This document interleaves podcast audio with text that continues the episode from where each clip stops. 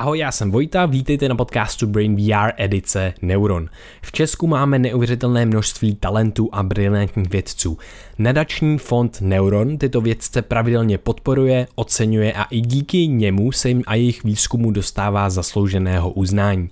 Neuron také přímo financuje některé vědecké expedice. A to všechno díky jednotlivým mecenášům. No a my jsme mozkový podcast, takže Neuron k nám krásně zapadá a proto jsme fakt rádi, že s Neuronem na tomto díle podcastu můžeme spolupracovat. Určitě nadační fond Neuron naštivte, podpořte, je úžasné, co dělají pro českou vědu a české vědce. K podcastu je i článek a odkaz najdeš v popisku. A teď už si užijte poslech.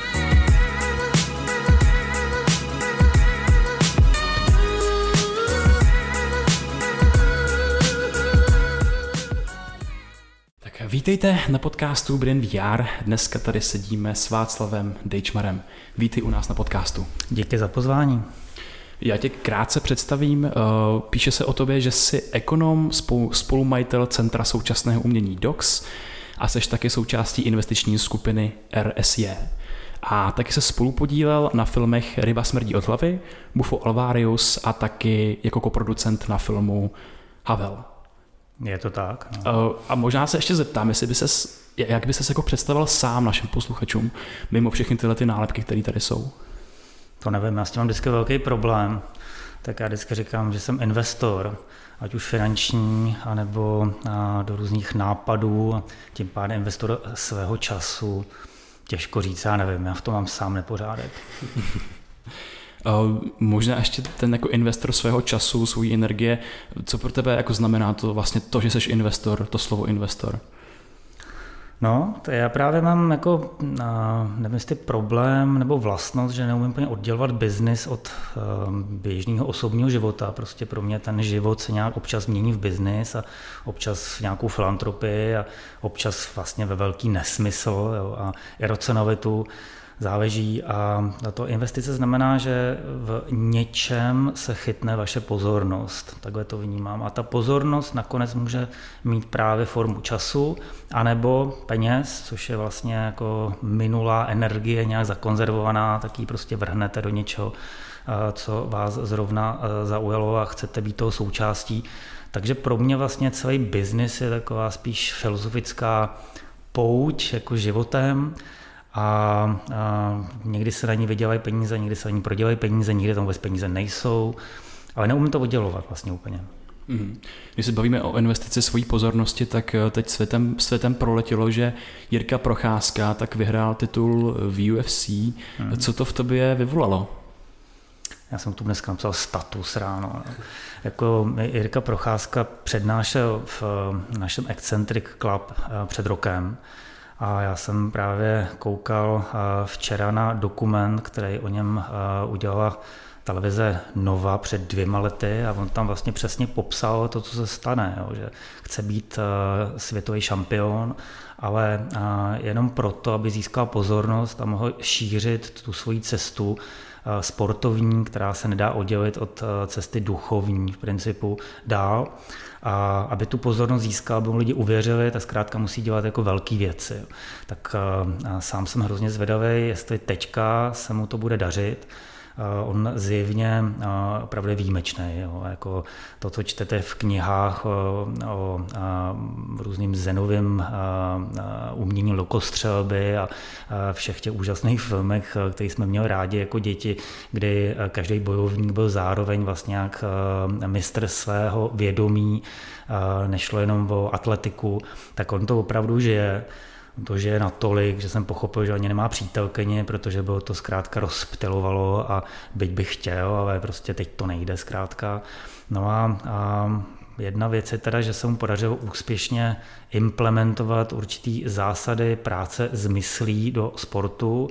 Druhá věc, že má pocit, že by to měl šířit dál, já mu v tom strašně držím palce, ale pak to teda znamená, že stejně jako má precizně vychytaný útoky a údery a pohyby, v té kleci MMA, tak bude muset eh, mít vychytaný slova a obsahy svého sdělení, aby to skutečně rezonovalo. Ale pravda je taková, že dneska má otevřenou cestu do myslí lidí, kteří by se o něco jako práce s vědomím vůbec neza, nezajímali, že jo? kdyby to neříkal on a nebyl za ním ty výsledky.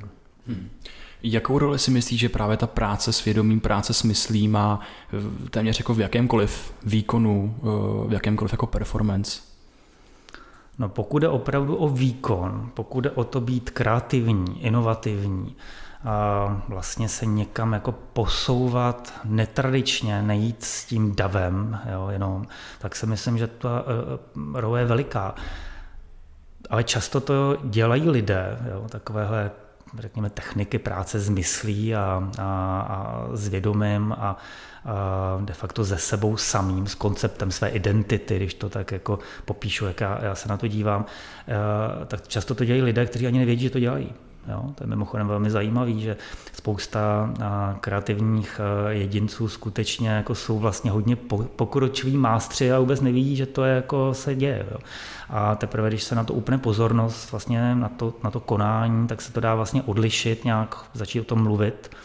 Ale ne každý to umí. A někdy prostě to lidi nějak dokážou dělat mimochodem, pak se jako divíme, eh, kam se dostanou. No a já si myslím, že to je vlastně esenciální, důležitá věc, a, protože zkrátka duch je nad hmotou. No tak eh, tohle téma myslím, že rozpitváme i, i dál, ale já jsem se chtěl zeptat, chtěl zeptat, děláš to ty ve svém životě taky na té vlastně cestě a možná na tom, na těch důležitých rozhodnutích toho, kam vlastně investovat tu pozornost a tu energii, ať ve formě peněz nebo v jakýkoliv, v jakýkoliv jiný. Jo, tak jak jsem to říkal, tak jak já neodděluji ten osobní život a biznisový život příliš, tak pro mě vlastně všechny ty rozhodování jsou nějaký druh učení se v praxi. Jo protože eh, když opravdu se chcete něco naučit, tak nejlepší, jak říká Taleb, jako dát svoji eh, kůži do té hry, jo, skin in the game. Jo. A tím pádem, jako když vám to vyjde fajn, ale ještě zajímavější, když vám to nevíde. Jo. A vlastně eh, Soros vždycky říkal, když prodělával, že ho strašně bolely záda, jo. on jako nechtěl tu bolest zažívat, tak si dával ohromnou pozor, aby jako nedělal špatný rozhodnutí. Takže jako ta bolest s tím spojená, že jako něco vašeho odchází, proděláváte nebo prostě se mílíte jo, a tak dále, tak eh, to je, to je důležité, co, co nebolí, neroste. Jo. Hmm. A to platí ve sportu, v nějakých tělesných záležitostech to, to budou znát eh, atleti a tak dále. A platí to jako i eh, v čemkoliv, mám pocit, no, že taková ta teoretická moudrost akademická často k ničemu není. Jo. A to je prostě velký rozdíl, všichni to asi vidíme mezi lidmi, kteří jenom jako o věcech mluví, a nebo a sice o věcech mluví, ale to mluvení vychází z jejich prožitku, z jejich zkušenosti. No a to druhý samozřejmě se vždycky cenilo mnohem víc. Hmm. Je to ta aplikace všech těch nejrůznějších poznatků a té moudrosti, která se tady zaznamenává už vlastně pár tisíc let a je tady skutečně jako hodně. Já jsem se chtěl zeptat, uh, to je hrozně jako zajímavý tvůj přístup uh, k právě nějakým neúspěchům, možná k pouštěním věcí, protože prostě často nám nejde něco si vymyslíme, ať je to projekt, ať je to myšlenka, ať je to koncept. Často se říká, že s těma ty koncepty občas musí umřít až s těma lidma, že jo, protože hmm. oni nejsou schopní prostě to pustit. Mimochodem největší problém na investu i do longevity, ano. takových těch populárních eh, věcí, které třeba Kurzweil hodně uh, promuje, jak si prodloužit život na základě znalostí, které máme. Jo. Ale já teda doufám, že to nepůjde moc rychle, protože skutečně sice možná zachováme těla dlouhodobě v zdraví, řekněme kolem 40. roku to zakonzervujeme, jo, ale co s tou myslí? Jo? Ta hmm. mysl bude rigidní v kontextu toho, co říkal vždycky John Lennon, nevěř nikomu, komu je nad 30. Proč to říkal? No, protože pak se dostane rigidita. A ta rigidita vlastně už má hodnocení na všechno. A když všechno víte, no tak vlastně nic nového se nemůže hmm. stát. Jo. Hmm. Takže pokud tyhle ti lidé rozhodují o tom, co se dá má dít, tak eh, samozřejmě velmi blokují možnosti, které by nastaly, kdyby tam nebyly. Tak eh, jenom k tomu taková poznámka. No. Rigidita to je, to je, to je velké zlo, ano. proto berte psychedelika, abyste... wow! abyste, abyste, abyste svoje neuronové sítě učili pružnými ano. a neuroplastickými. Ano, ano. E, no, e, to je, je to hrozně zajímavé, že vlastně tady popisujeme už nějaký jako základní i principy fungování toho mozku, kdy, člo, jako kdy člověk má zkušenosti během toho života a škatulkuje si, dělá, vytváří si vlastně nevědomě kategorie, hmm. kterých pak rámcuje tu svou budoucí zkušenost. No, ale to je přesně ono. A teď je zajímavý teda si poslechnout z toho vlastně velmi mladého procházku, jo, který vlastně jako o tom mluví jako, jako základ toho svého poznání, že on pochopil, že všechny jeho myšlenky, pocity a nakonec i koncept ega, to jsou konstrukty. A teprve, když jako člověk pochopí, že to je něco, co je vlastně, co jde nahlídnout jako konstrukt, jako umělou věc, tak ta pravda, ta jeho identita až zatím. Jo? To znamená, že ani ego vlastně nejsme my. Už vůbec nejsme naše, naše myšlenky a pocity. Jo. A co vlastně jsme, o tom ten Procházka hezky mluví, a je to trošku pro lidi, kteří nemají s tím uvažováním podobného druhu zkušenost, a to uvažování po trhu, to, to je tisíce let starý, jo, to jsou všechny jogové praktiky a transcendentální meditace, buddhistické meditace. V podstatě je to pořád jako přes kopírák, jo, jako co jsme a kde, kde je naše identita a jakým způsobem uh, používat naší mysl, jaký skrotit, aby to nebyla ta jako bláznivá opice, která skáče prostě z emoce na emoci, jo, uh, vypasána, pozorování, nechat ty věci jenom, aby jako do nás přicházely, odcházely, ale my jsme viděli, že to nejsme my. Jo. To všechno ten Prokázka hezky, hezky popisuje a, a vlastně jenom následuje ty davy různých a, lidí, kteří si tomu věnovali, věnovali a byli, byli před ním. No.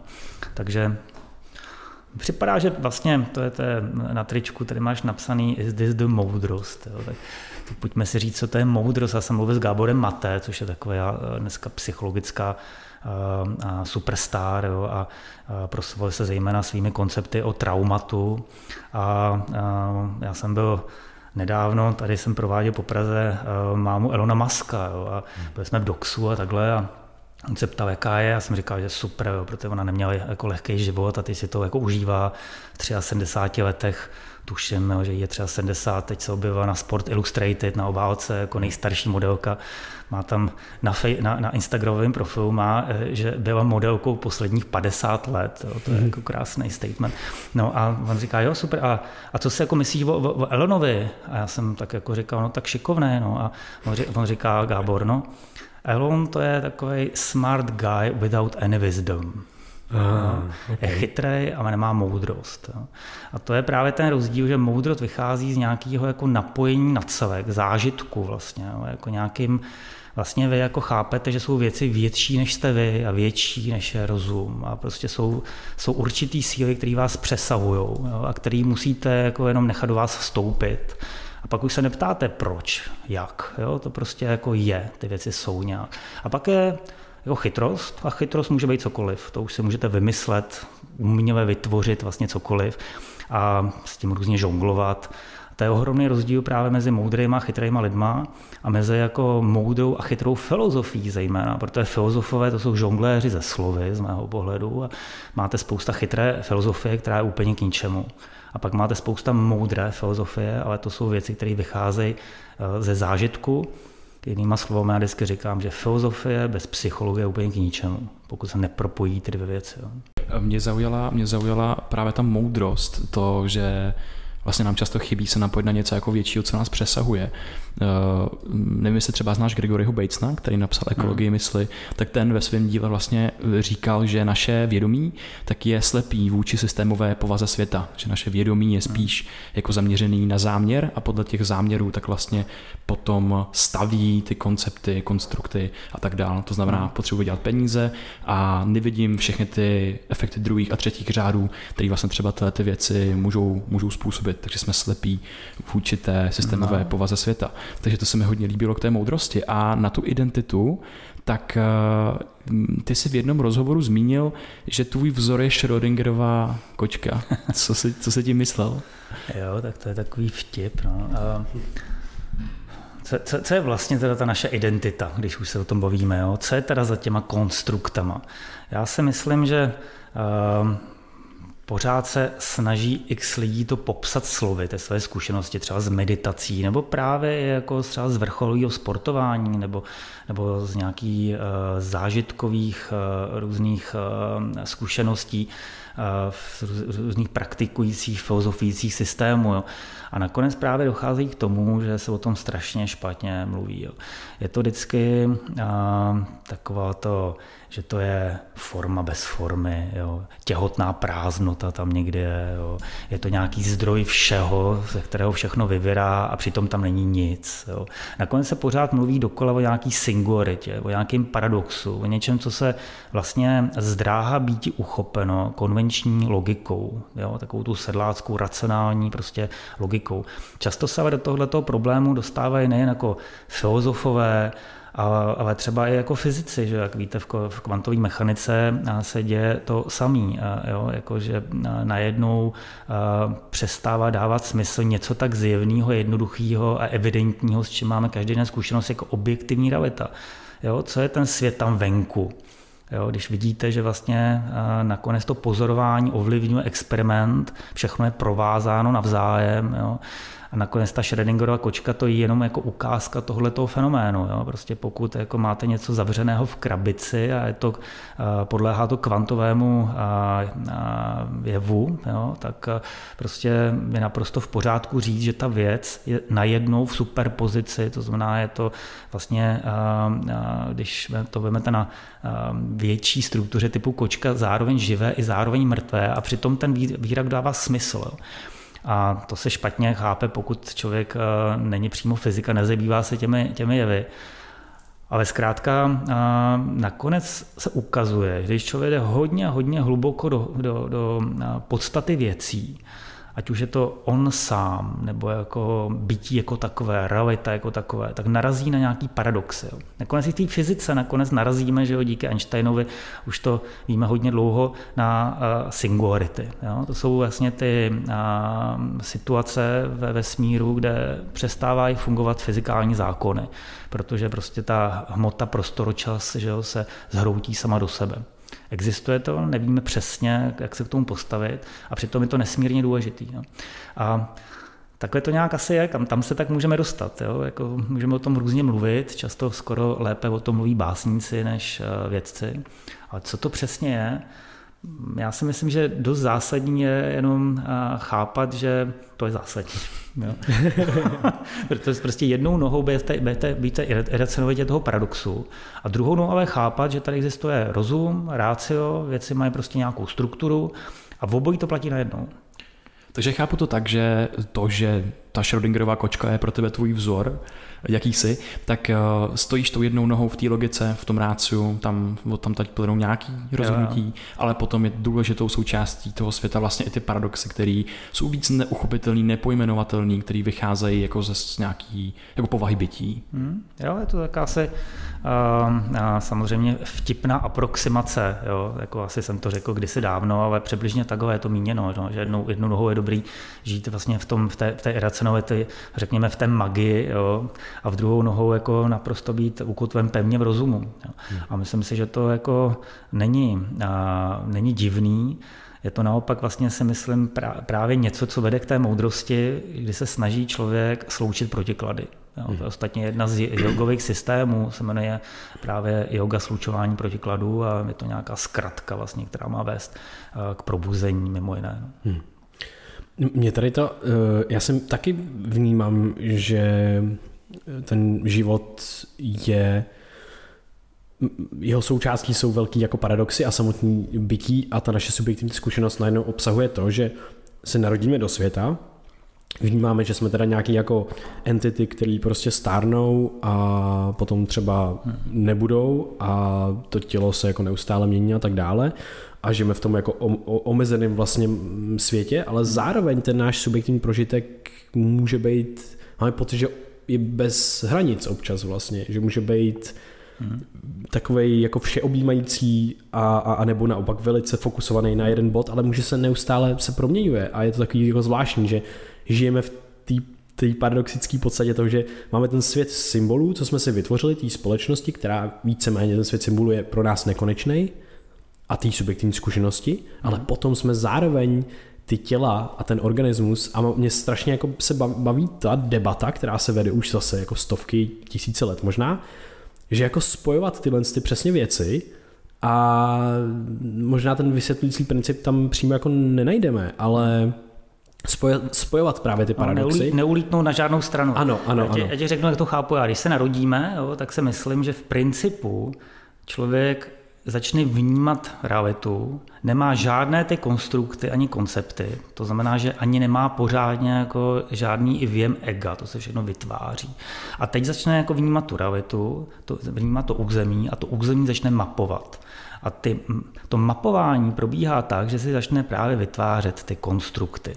Jo, najednou si uvědomí, že tady je on a je tady všechno ostatní a že to, co je on, je nějak důležitější než všechno ostatní a začne do toho vlastně dávat, eh, když se naučí nějaká první slova, tak jako nějaký slova, názory, popisy, výkřiky, emoce. Jo. A to je, jsou jeho emoce, pak jsou tady nějaký jiný prostě lidi a ty mají svoje emoce. A takhle tu mapu vlastně začne jako používat k tomu, aby se dokázal pohybovat po území.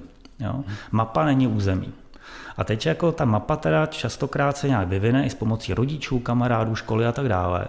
A víceméně nám pomáhá v životě, ale zároveň nás strašně svazuje taky, protože my to, tu mapu začneme vydávat za to území. Hmm. A to vůbec není pravda. Jo. Navíc vlastně málo kdo se uvědomuje, že je vhodný mít hodně map je dobrý mít mapu, když dejme tomu, chceme slézat hory, tak mapu vrstevnic. Jo. Pak je třeba dobrý mít nějakou mapu, kde jsou jako silnice vyznačené, že někam jedeme. Jo. Je vhodný mít hodně map, protože žádná mapa není to území. Vždy to je nějaká aproximace to území. A málo kdo dokáže vlastně přepnout z jedné mapy na druhou, protože prostě on se častokrát milně domnívá, že on opravdu skrze ty své koncepty, skrze tu svou mapu nahlíží pravdu. Hmm to vůbec není tak. Hmm. Jo. A to se velmi jednoduše dá ukázat, když eh, dáte komukoliv právě zmíněný psychedelika, tak se mu ta mapa rozpadne, to je všechno, co se děje. Jo. A najednou začne vnímat tu samou realitu bez té mapy, a to je vlastně jako ten psychedelický zážitek, jo. co se to sakra děje. Jo. Jako, naučil jsem se už konečně, jako, jak tu realitu používat, o čem to je a teď mi to všechno jako se zesulo a jsem tady v tom hmm. na novo. Jo.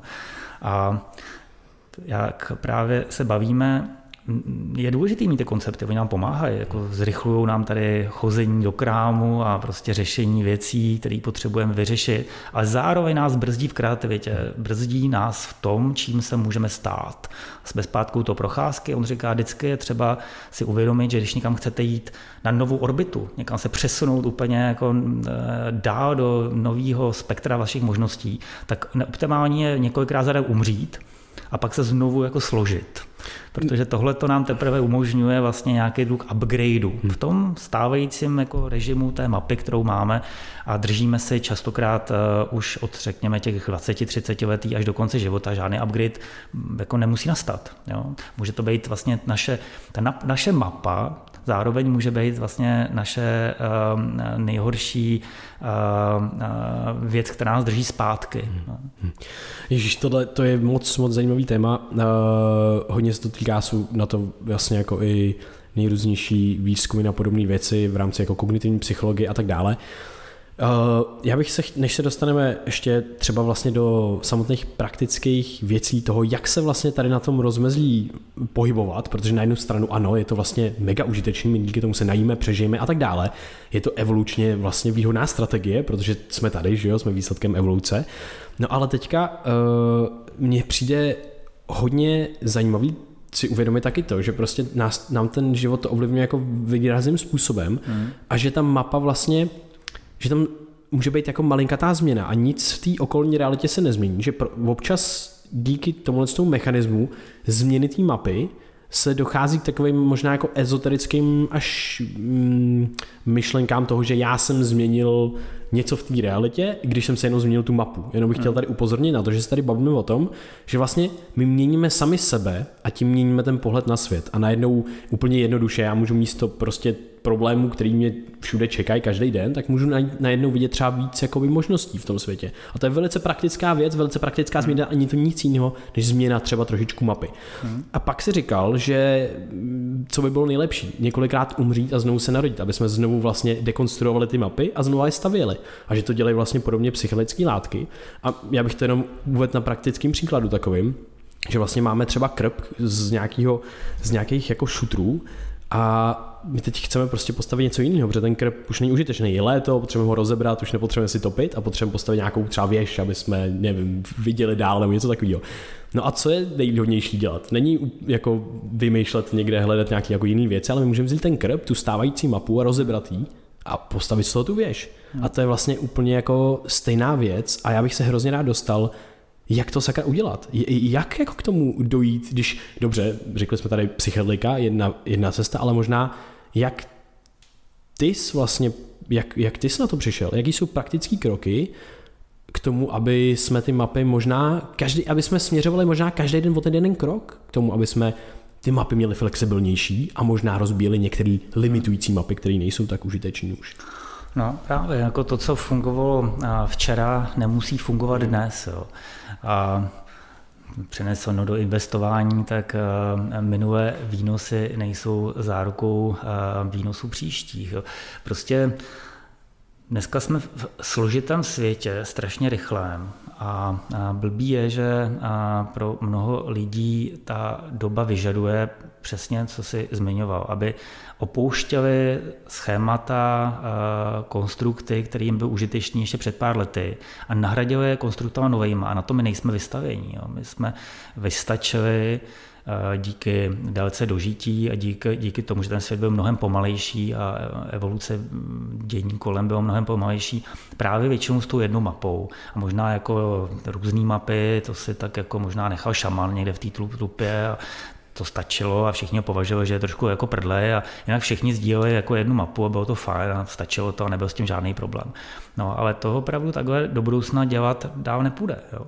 Proto já třeba vlastně rád mluvím o psychedelicích, proto mm, jsem ve správní radě něčeho, co se jmenuje eh, nadační fond na eh, podporu výzkumu psychedelik a proč tyhle ty látky mám rád, protože to asi nejrychlejší cesta k tomu, jak zjistit, že ty naše mapy jsou opravdu jenom mapy jo, a jak se naučit být víc flexibilní, já už jsem tady zmínil, že naše e, neuronová síť je neuroplastická, to znamená, když si člověk vezme psychedelika, tak se začnou vlastně propojovat neurony, které předtím spolu nekomunikovaly. To je vlastně jako to, co se v principu zejména odehrává. Je tam tím pádem proto příval úplně nového, kreativity, jiných pohledů na, na svět ráno se člověk projde po té eh, psychologické zkušenosti a dostavuje si něco, co se jmenuje afterglow, už je všechno opět jako normální, ale, ale jako to neznamená, že i svět je stejný, jako byl. Jo. Najednou uh, popisuje Hoffman hezky, jako po té své první intoxikaci, že všechno bylo mnohem zářivější, barevnější, krásnější, svatější. Jo. A, a je to přesně antidotum vyhoření, jo, protože už najednou vidíme, že to samé už se nejeví jako, jako stejně. No. Ale jak to udělat ehm, eh, jinak? No určitě to, ty, ty psychedelika a vůbec substance to je jedna z možností. Existuje nejrůznější ehm, množství eh, technik, eh, můžeme jít do tmy, můžeme jít na nějaký fasting, půst, dostat se prostě na okraj nějakého, nějakého existování a když vlastně to tělo dostanete do nějakého extrému, nebo vědomí do extrému, tak i bez substancí začnete tyhle ty pocity, o kterých tady vyprávíme, mít. A je to pořád o tom samém. Ale myslím si znovu po trhu, že tohle je to je vlastně důležitý teď ty poslední roky, protože kdysi to takový velký téma nebylo, to byla výsada pár dobrodruhů, možná nějakých umělců, šamanů a tak dále, ale většina lidí vystačila s tou jednou mapou a teď je to, mně přijde hrozně důležitý, protože jestli ty mapy jako civilizace nebudeme schopni upgradeovat, tak se může stát, že budeme žít eh, v konstruktorech, které už vůbec nám nepomáhají řešit současné problémy. A já si myslím, že eh, jsme opravdu hrozně blízko tomu, aby tahle ta civilizace, která je nesmírně komplexní a tedy nesmírně křehká, skončila. Jo? A to teď ani nemyslím jenom takovou tu obligátní věc, že jsme půl, hodině, půl hodiny od uh, zničení západu, prostě když se uh, pán v Kremlu špatně vyspí. Jo? To je samozřejmě nějaký extrém, ale prostě těch problémů, který řešíme, je hrozný kvantum. Jo? Klimatická změna je jenom jedním z nich. No? A co, co s tím dělat? Prostě ty staré techniky fungovat nebudou. Mně ještě tady eh, do hlavy skočila vlastně psychospirituální bypass nebo psychospirituální krize eh, ve spojitosti s vlastně tím, řekněme, překreslováním, překreslováním těch map, že Uh, že se tady možná pohybujeme, tady u nás jako na západě, že třeba v Jižní Americe tak mají jiný sety praktik než my, než my tady, ale že vlastně tady pohybujeme mezi tou sférou nějaký jako iracionality, nějakého toho, řekněme, Eh, toho samotného bytí, který nejde jako uchopit, a což může být ten psychologický prožitek, tam se děje spousta vlastně slovy neuchopitelných věcí a na druhé straně tady máme i ten přístup jako nějakých racionálních, logických, řekněme guidelines, aby ten prožitek byl bezpečný pro toho člověka, který si jim prochází, protože vlastně jedna z těch eh, věcí, která se tam může stát, že se to překreslí nějakou tu jeho mapu konceptů, kterou se pohybuje světem, ale může ho to uzavřít, eh, já to představuji jakoby v takové vesničce, takový krásný vesničce, hmm. kde on se jako uzamkne před tím zbytkem toho světa hmm. a vlastně ignoruje, ignoruje ten zbytek. Tak jak ty se díváš vlastně na vůbec na třeba psychospirituální bypass eh, krize a jak s tím tím pracovat hmm. do budoucna? To jsou takový pokročilý pojmy pro lidi, kteří se tím nezabývají. Jo. Tak spirituální bypass je v podstatě to, že když někdo zkusí, řekněme, psychedelickou zkušenost, tak má pocit tak intenzivního potkání se s posvátnem a nějakou pravdou, která ho přesahuje, že začne prostě chodit a všechny přesvědčovat, aby to zkusili taky a začne jim tam vnucovat, aniž je to zajímá, eh, jakési nevynuc, jako ne, ne, nevyžádané rady jo, a, a, a kvalifikuje se po takhle jednom, dvou zážitcích na jakéhosi guru a jo, to je samozřejmě poměrně legrační koncept, ale stává se to, protože je to nějaký způsob, eh, jak se lidi vyrovnávají s tím, co jako zažili. Takže na to si potřeba eh, dávat velký pozor a psychospirituální krize zase je trošku něco jiného. Je to vlastně moment, kdy se člověk těma věcmi vůbec zabývat nechce a vlastně to vědomí a jeho bytí ho donutí se tím zabývat. Jo. Typicky to má povahu takovou, že člověk eh, by chtěl žít dál normálně, koukat na televizi, pít si pivko a chodit do práce, ale najednou už nemůže. Jo. Prostě mhm. najednou prostě cítí, že z toho všeho šílí, neví, co má dělat, nemá žádný návody, protože nemá ty mapy nový, že, jak si vyrovnávat s tím eh, přívalem nechuti chodit do práce, nedělat ty věci stejně, ale neví, jak je má přitom dělat a celý je to jako bláznivý a šílený a, a prostě nikdo mu neumí poradit, protože na to ten náš systém psychologický není většinou zařízený, tak jako nakonec skončí na nějakých antidepresivech jo, a přitom to je jenom volání duše po tom, aby jako prostě se překreslily ty mapy tady eh, naším slovníkem, který jsme tady zavedli, aby zkrátka se rozšířil záběr vnímaného a ten člověk prostě skočil na nějakou jinou novou orbitu a začal v té bohaté realitě fungovat jinak. Hmm. Ale než ten člověk to akceptuje, takové volání, tak eh, častokrát je to velmi bolestný a, a ta rezistence je ohromná. No. Mm-hmm. A třeba v Jižní Americe nebo na Sibiři, tak eh, těma, těma zážitkama, těma tak vlastně provází nejrůznější šamani, kteří s tomu vlastně hmm. věnují ten celý život. A my tady že jo, máme psychiatry, máme tady sitry a tak dál, ale stejně asi z hlediska tomu, jak jsou teď psychedelika populární, tak Eh, ty sitři nebo ty, ty, co přísedí a provádí třeba tou zkušenosti pomáhají integrovat, tak je to docela nedostatkový možná zboží. Jako... Jo, je to těžký, no. Jedna věc je mít nějaký zážitek, ale mnohem důležitější je ten zážitek umět uchopit a integrovat ho do běžného života. To je ten klíč, proto ehm, třeba eh, odborníci, kteří se tím zabývají, tak eh, nepropagují rozhodně volnou dostupnost psychedelik, ale propagují něco, co se jmenuje asistovaná psychedelická terapie a ta asistence je tam zásadní, aby tam byl nějaký průvodce a pomáhal s tím zážitkem, ale zároveň zejména s tím, co se stane po tom zážitku. Protože to, co se zkrátka nezaintegruje do a, a, dalšího života, do té mapy jo, naší, tak se sice stalo a nějak vám to, nějak vám to nepomůže častokrát moc. No. Hmm. Já bych se chtěl zeptat, jestli ty osobně tak máš nějakou zkušenost, která tě také překreslila tvoji mapu, která ti změnila vnímání světa kolem tebe. Jo, já mám mnohokrát tě, jako překresleno. No. Vždycky překreslím a pak jako část toho selže, tak zase překresluju. Abych řekl, že to moje jako přemapovávání, to je nějaký druh řekněme, toho, čemu se většu, věnuju většinu života. Jo. A, a jsou to nějaké jako výstupy pozitivní, pak je tam spousta naopak chyb a, a promarněného času, protože člověk jako se snaží jít za něčím, co se ukáže jako, jako hloupost, ale prostě to je to hledání. Že? Jo, jako je taková ta hezká poučka, že mám rád lidi, kteří hledají, ale nevěřím lidem, kteří tvrdí, že našli. Jo. Jako prostě to hledání je vlastně ten základ a pořád je nutný mít na paměti, že ta mapa prostě není území. Sebe lepší mapu si vytvoříme, tak pořád nevíme vlastně o té realitě uh, skoro nic. Jo. Jenom ta lepší mapa může usnadnit uh, pohyb v té realitě, a nebo řekněme, nějaká mapa může být výhodnější pro nějaké období našeho života než jiná. Jo prostě takhle na to koukat a hlavně netvořit si příliš názory, a ne, ne, když vám někdo něco říká nebo něco se vám stane, tak okamžitě nemít na to jasný uh, uh, feedback, prostě počkat si, jak se věci vyvinou, jako mít nějaký vnitřní klid a nechat věci, aby, aby k vám přicházely. To jsou takový jako obecný, jako řekněme, poučky, ale Nakonec to je hrozně důležitý, jo, protože dneska vlastně uh, si všimněte, uh, je to hrozně dobře vidět jako uh, všude kolem nás, třeba zejména na trzích, lidi se chovají jako stádo. Jo. Chvilku si myslíme, že něco je strašně důležitý, jo, metaverzum je důležitý, jo, se přestřelí nějakou šíleně prostě valuaci. Jo, a pak se všichni říkají, že to je vlastně blbost, nemáme ani hardware, ani to nechce, tak to, to všechno spadne, že úplně jako nikoho to nezajímá, to, co by platili zlatem před 14 dny, tak už dneska nikdo nechce. Jo. Vlastně se to vlastně celá ta naše realita, tím, jak je komunikace rychlá, že jo, skrze internet a, a všechno, co jsme vynalezli, tak se to prostě přestřeluje nalevo, do, doprava, jo, prostě pořád jsme v nějakým jako šíleným, v šílených vlnách, dramatech. Jo.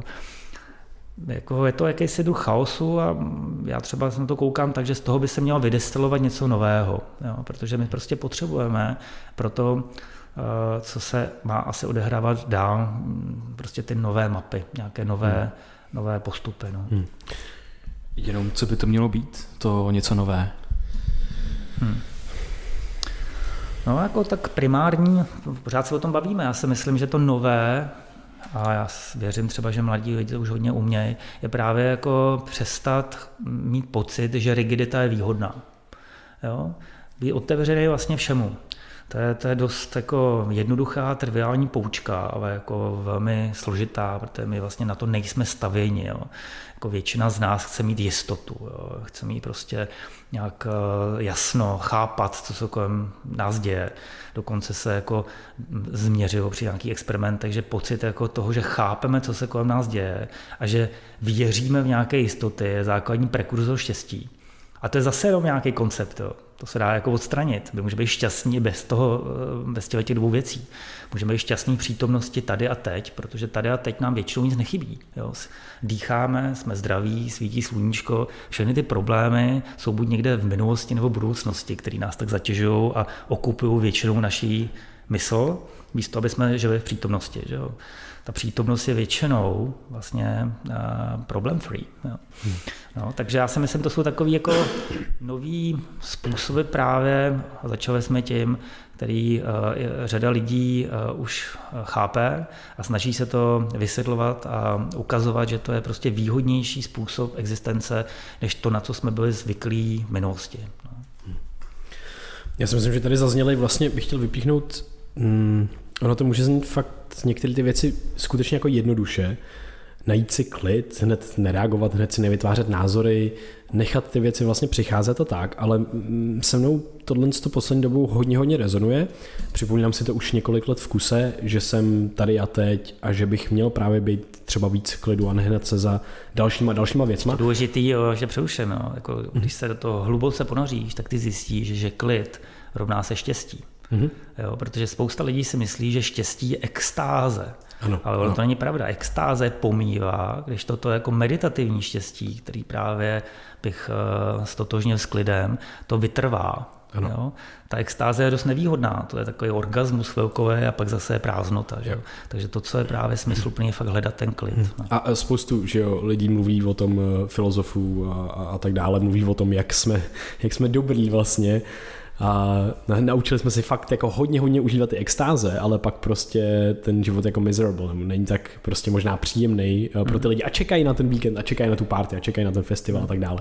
Mě tady zaujaly dvě věci, co bych chtěl zmínit. Připadá mi to, o čem jsi mluvil, vlastně to nový mapování těch věcí. To je pro mě hrozně zajímavá, hrozně zajímavý proces, a je to pro mě zajímavý proces právě i z pohledu té kognitivní psychologie a myslím si, že co, co, co jako mi připu, to připomíná je, že vlastně si neustále člověk hledá, že by neustále možná měl v tom životě hledat, kdy, kdy si vlastně nejblíž té jako realitě, který nikdy nebude mít úplně ten vlastně přímý přístup. Jo. Mm. Že mi připomíná, připomíná, že to je takový neustálý optimalizování, aby si to jako sedlo. A ono se to třeba na chvilku jako sedne, nebo člověk bude mít pocit, že se přiblížil a zase se to prostě to potom rozklíží a zase musí hledat znovu a zase musí přemapovat. Tohle to samotné hledání a ta samotná jako neustálá optimalizace toho fungování sebe v tom světě, to mi připomíná jako jedna z takových jako meta, meta nástrojů nebo meta Je to jako ze, složitím, jo. Hmm. Možná žádná objektivní realita neexistuje, že jo. jo My tím jo, jo. mapováním tu realitu vytváříme ještě navíc, hmm. jo. Protože jako samozřejmě jsou nějaký určitý stavební kameny, jo, který můžeme odhalovat, ale dost pravděpodobně je vlastně to naše mapování zároveň konstruováním. má do toho tohle to ještě jako člověk zahrne, tak už je tam to procházkovský, jako můžeme cokoliv. Jo. A, a to, je, to je ono, tady to je super, že tady je najednou střed jako a, asi tebe a nás, protože my, my s tímhle s tím asi úplně tolik nesouhlasíme. Souhlasíme s tím, že je to nějaký jako transjektivní, že vlastně ta naše zkušenost, že prostě je to spoluutváření mezi světem a náma a, a že, že ta hranice mezi náma a světem je arbitrární trošku mm-hmm. a vytváří se právě během toho života a jak se učíme. Ne, v tom má... nemáme spor, jako ono se to často Přesně popisuje tak. někde eh, třeba v Upanešádách, že to je jakýsi tanec. Ano, ano, a kdo teda ano. tančí, jo? Ano. jako to subjektivno, to, to uvnitř mm-hmm. s tím vevně. Ano. A teď ale co je to to vně a co je to to uvnitř? Jo. Na určitý úrovni vědomí samozřejmě to takhle oddělíme. To jako nebudeme tady si hrát na to, že to mhm. nejde oddělit, nějak se to odděluje. Mm. Ale na jiný úrovni vědomí a, ta, a, s to, a s tou úrovní vědomí vlastně jde manipulovat. Existuje proto takový pojem, který, který se používá v šamanismu axis mundi, jako osa světu. Jo. Když se vlastně jako tím vědomím vlastně pohybuje jakože k směrem k té transcendenci, tak mhm. zjišťujeme, že vlastně oba dva ty póly, je to vnímané, i ten vnímající je jako jedno. Jo? Akorát se to jako rozdělilo do té duality, a proč se to vůbec na začátku stalo? Asi tak na to je zase spousta různých jako hezkých básnických obratů. No, aby byla nějaká zábava, aby prostě jako se zap, jedna část zapomene na tu druhou a jedna ta část to zapomene, začne dívat na tu druhou část, má pocit, že to je něco nového a takhle se to vlastně jako pomalinku celý to stvoření rozbíhá, zkomplikuje a, a roste, že jo, tu evolucí hmm. vlastně jako de facto se navyšuje komplexita víc a víc a víc. A proč máš pocit, že za nás je to tak, že skutečně ano, taky uh, to vnímáme podobně, ale v tom smyslu, že se vytváříme, že žijeme v tom idealistickém světě té mysli, protože to je ten model světa, který my vytváříme, ale zároveň je na základě těch věmů, který vychází z té reality, které jsou samozřejmě zkresleny našima smyslama a vnímáme jenom určitý spektrum, ale proč ty tam máš, a to, to mě právě zajímá možná i pro posluchače, že ty tam najednou máš i ten krok toho, že teda to vědomí je jedno i s tou existencí samotnou. Že já tam mám existenci, která je čistě objektivní. bez toho ducha. Ne, nemusí být objektivní, ale ano, ano, řekněme, že jsou ty stavební bloky, na čem se shodujeme. Ale proč tam najednou dávat i toho ducha nebo to vědomí? Já tam nějaký jako potenciál pro něj, protože přece ta hmota vytváří nás a my jsme vědomí. Takže potenciál pro vědomí tam je. Proč ty tam máš, anebo jestli to tak je, chápu to z toho stromu, že najednou je tam úroveň, kdy to vědomí je všude a všechno že, že zahrnuje i existenci samotnou. Kde ten eh, krok děláš a proč ho děláš? No, tak uh, to je prostě uh, opravdu velice složitý říct, jak ty věci opravdu jsou. No, jako, uh, určitě obhájit názor, že vědomí je produktem hmoty, prostě proto, že máme nějakou komplexní strukturu mozek, že jo, a ta jako nějakým způsobem vypadá, že by to eh, vědomí mohla eh, produkovat, vytvářet, tím pádem by to šlo skopírovat na nějaký jako jiný substrát, je stejně komplexní a tak dále. No a druhá varianta je, že všechno je vědomí a my si tuhle tu různou komplexitu a to, že vlastně jako něco je vně a něco je uvnitř, jenom jako sníme, že jo, vytváříme. Jestli je všechno vědomí nebo jestli je všechno hmota a co je dřív a co jako je později. Já se obávám, že tahle ta otázka je vlastně fundamentálně špatně položená. Jo.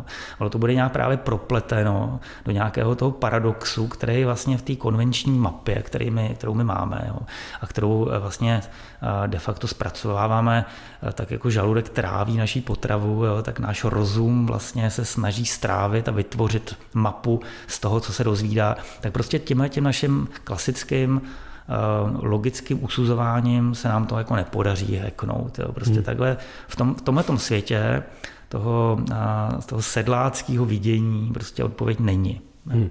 A mně to do jisté míry stačí se říct, že prostě jako v určitých konceptech zkrátka nemůžu získat odpověď na všechno. Potřeba bych se dostat do nějakého jako jinačího konceptu, což se třeba někdy podaří.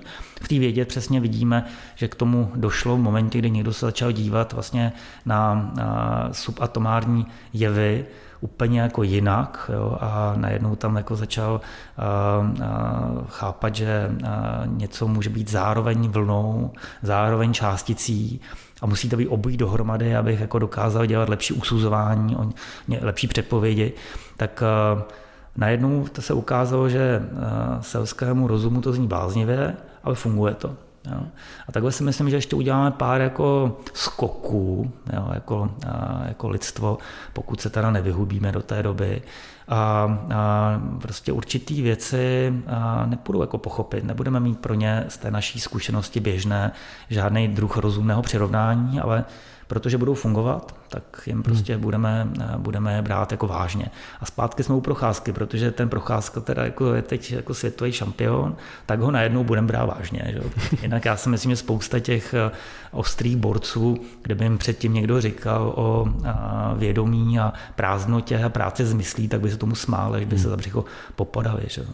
A naštěstí máme Joe Rogana, který to v UFC a MMA sféře popularizuje nějaký čas, takže jo. možná, možná by se, a to je takový Joe Rogan style. No. A tohle je moc zajímavý téma. Já bych potře- já, já ještě nám hodně zajímá to, že vlastně uh, ta, ta, ta atraktivita pro mě tohohle typu myšlení je v tom, že my neříkáme nikdy a nemůžeme říct, a myslím, že to sdílíme, že něco nějak je, hmm. ale můžeme tak vždycky jako bádat a zamýšlet se. A každý prostě jde z nějaký svý zkušenosti životem, z nějaký jiný trošku perspektivy a můžeme prostě se vytvářet třeba něco, co nám připadá pravděpodobnější. Hmm. A to je, jako to, to je ta úroveň, která mě hrozně prostě baví. zlepšování aproximací. Jo. Ano, přesně tak. No. Ale jako pořád je to o tom, že ty aproximace jsou vhodné vlastně vždycky pro naší nějakou momentální roje a zkušenost. Hmm. Jo. Kdyby se ta naše roje a zkušenost fundamentálně proměnila, příklad jako tato civilizace jako končí a jsme zpátky v jeskyních, tak nám jako všechno, co jsme poznali o této civilizaci, najednou bude úplně k ničemu. Hmm. Že jo. Budeme potřebovat zase něco úplně jako jiného. No. Hmm.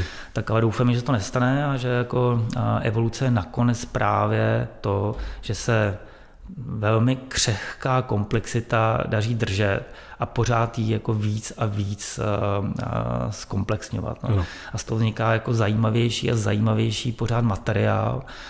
No a teď je otázka, jak to bude dál, jestli toho budou lidé i nadále součástí, nebo možná jako struktury na bázi uhlíku už řekli, co a udělali, co je potřeba, celý se to přesune na nějaký jiný komplexnější struktury na bázi silikonu, kdo ví. Hmm. Jo. Jo. A, taky to není musí být všechno jenom o člověku, tím si říct. Ano, My ano. pořád si myslíme, že my jsme nějakým vrcholem jako tady evoluce a všechno nám tady patří. Jo. My jsme prostě jako jenom jeden z těch uh, střípečků, relativně novej, relativně existujeme velmi krátce a že bychom měli nějaké výsadní postavení. No zatím to vypadá, že jsme úspěšnější, jo, že jsme schopni zničit planetu na rozdíl od ostatních jako tady od živých, živých tvorů který tvoří taky nějaké struktury, no ale třeba jsme tady jenom dočasně a také je to úplně hmm. jako jo. logický, že tak může být. Úplně souhlasím. Uh, chtěl bych jenom hodit ještě trošičku, ty jsi říkal předtím, že třeba na, to, na tyhle úrovni mm, poznávání, bádání, ať je to věda, ať je to naše subjektivní zkušenost, že na to možná nepřijdeme, nebo že hmm. spíš jako na to nepřijdeme. A já, já bych chtěl jenom říct, že vlastně si myslím, že jsem otevřený spoustě těm jako věcem, na který geniální lidi přicházejí, ať je to, připomíná mi to trošičku Donalda Hoffmana, Case Against Reality, při, při, při jak bych to přeložil, uh, případ proti realitě. Asi. A, tak to mi připomíná trošičku, o čem jako vlastně mluvíš. Ta evoluce nás uh, nevytvořila proto, aby jsme vnímali svět jako takový, ale proto, aby jsme prostě přežili a ta realita může být o hodně, o hodně jiná, než my máme.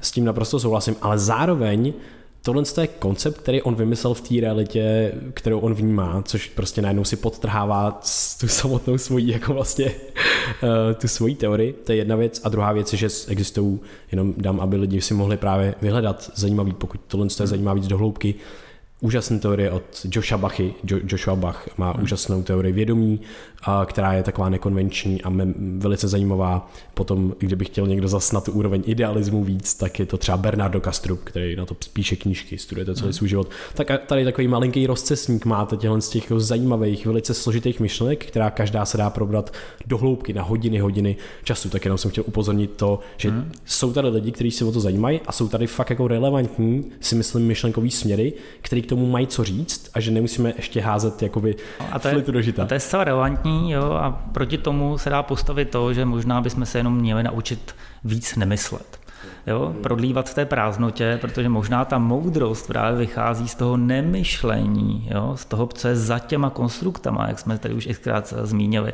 A, ale, ale nakonec patrně nejlepší dělat obojí, že jo? Teď to, to jedno nevylučuje druhé, jo? A v tom je, v tom je celý ten for, no. Já mám jako, pojďme trošku skočit někam do většího popíku, jenom pocit, že ta touha přemapovat tady jako cítíme všichni, jo? Proč vlastně ten Elon Musk je teda taková postava, no, protože to je jeden z mála prostě jako lidí, který jako otevřeně se k tomu přemapovávání hlásí, jo? On říká, nemůžeme zůstat na Zemi, musíme prostě na jiné planety, jo? Nemůžeme jezdit tam autama, který jako jsme tady tady posledních x let měli, potřebujeme něco úplně jiného. Jo?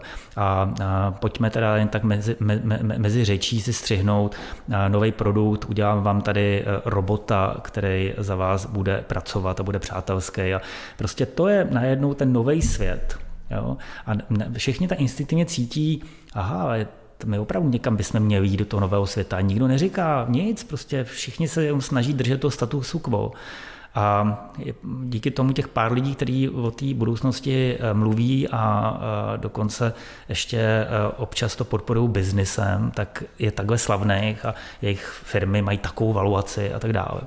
Ale ono v tom zároveň jako velký mi připadá háček. A ten háček je, že tyhle ti lidé často můžou být falešnýma prorokama. Jo.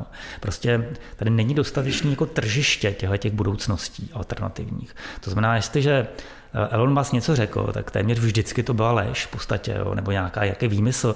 On prostě teď třeba říká aktuálně, že do roku 2030 jako přistane na Marsu. Když se bavíte s kýmkoliv, kdo tomu trošku rozumí, tak vám všichni říkají, to naprostý nesmysl. Nemáme esenciální ještě jako vynálezy, které potřebujeme, aby jsme tam lidi na ten Mars dostali. Eh, neumíme eh, řešit kosmický záření, ty lidi by tam patrně oslepli, patrně by to nepřežili. Jo? A rozhodně se nestane, že roku 2030 to mít budeme. A jemu to nevadí, on to střílí od boku a prostě tu realitu, vlastně ty sny tady předhazuje lidem, nakonec investorům, protože se to celkem vyplatí a ne, není tady dostatečně jako jo, výběr, mi připadá z jiných lidí, kteří by to korigovali a házeli by nějaký jiný zase vize, jak by to mohlo být a nějak se z toho něco destilovalo. Jo?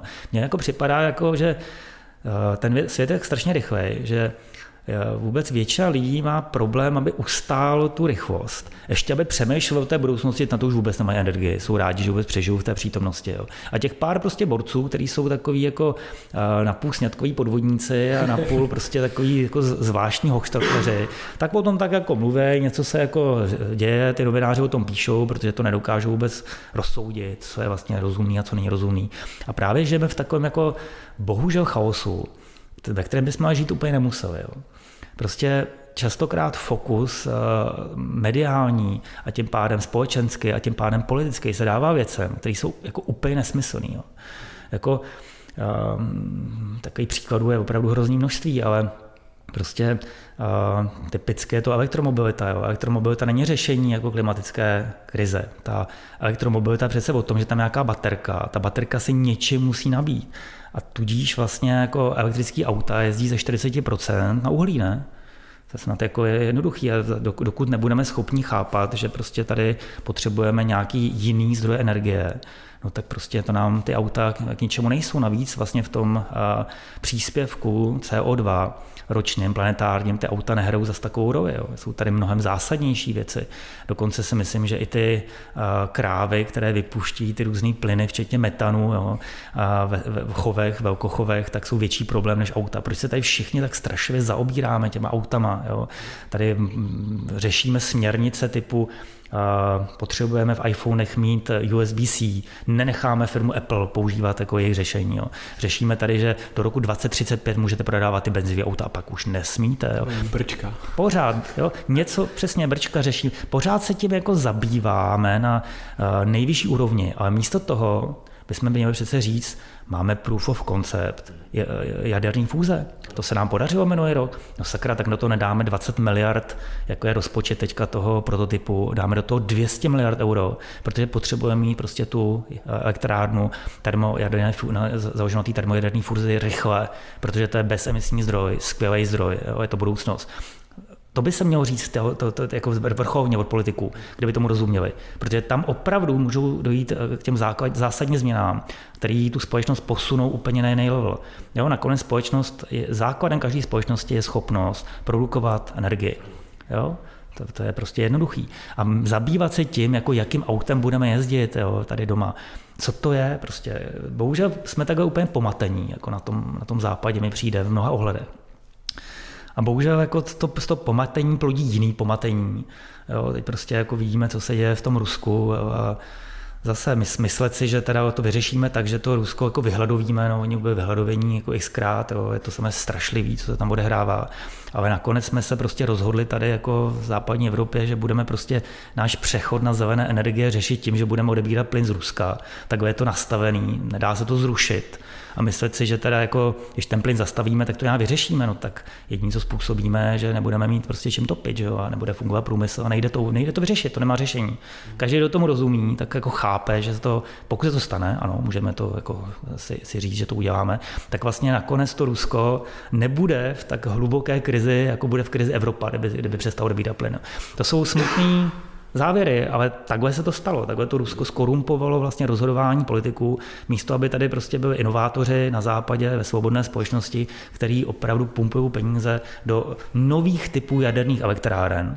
A upozorňuji, že díky ekologům od 70. let se vlastně to odvětví nevyvíjí může se vyvíjet. Dneska se dají stavět jaderné elektrárny, které nemůžou vybouchnout. Jo. Tak existuje prostě už jako díky Billu Gatesovi, že jo, tyhle ty koncepty, ale ne, ekologové to úplně zazděli. Jo. Takže vlastně výsledkem těchto těch věcí, které vypadají velmi jako na začátku jako dobře, jo, je to přece správný, jako jsme ekologové, tak musíme jít proti, eh, dejme tomu, jaderné eh, eh, elektřině tak, eh, tak si vlastně výsledkem je stagnace to oboru, oboru a výsledkem je totální závislost na bláznivých autokracích typu Rusko, nakonec i Saudská Arábie a tak dále. No, eh, tohle je vlastně téma zrovna schodu okolností, který jsem nedávno řešil je tady pojem energy blindness, energetická slep, slepota jo.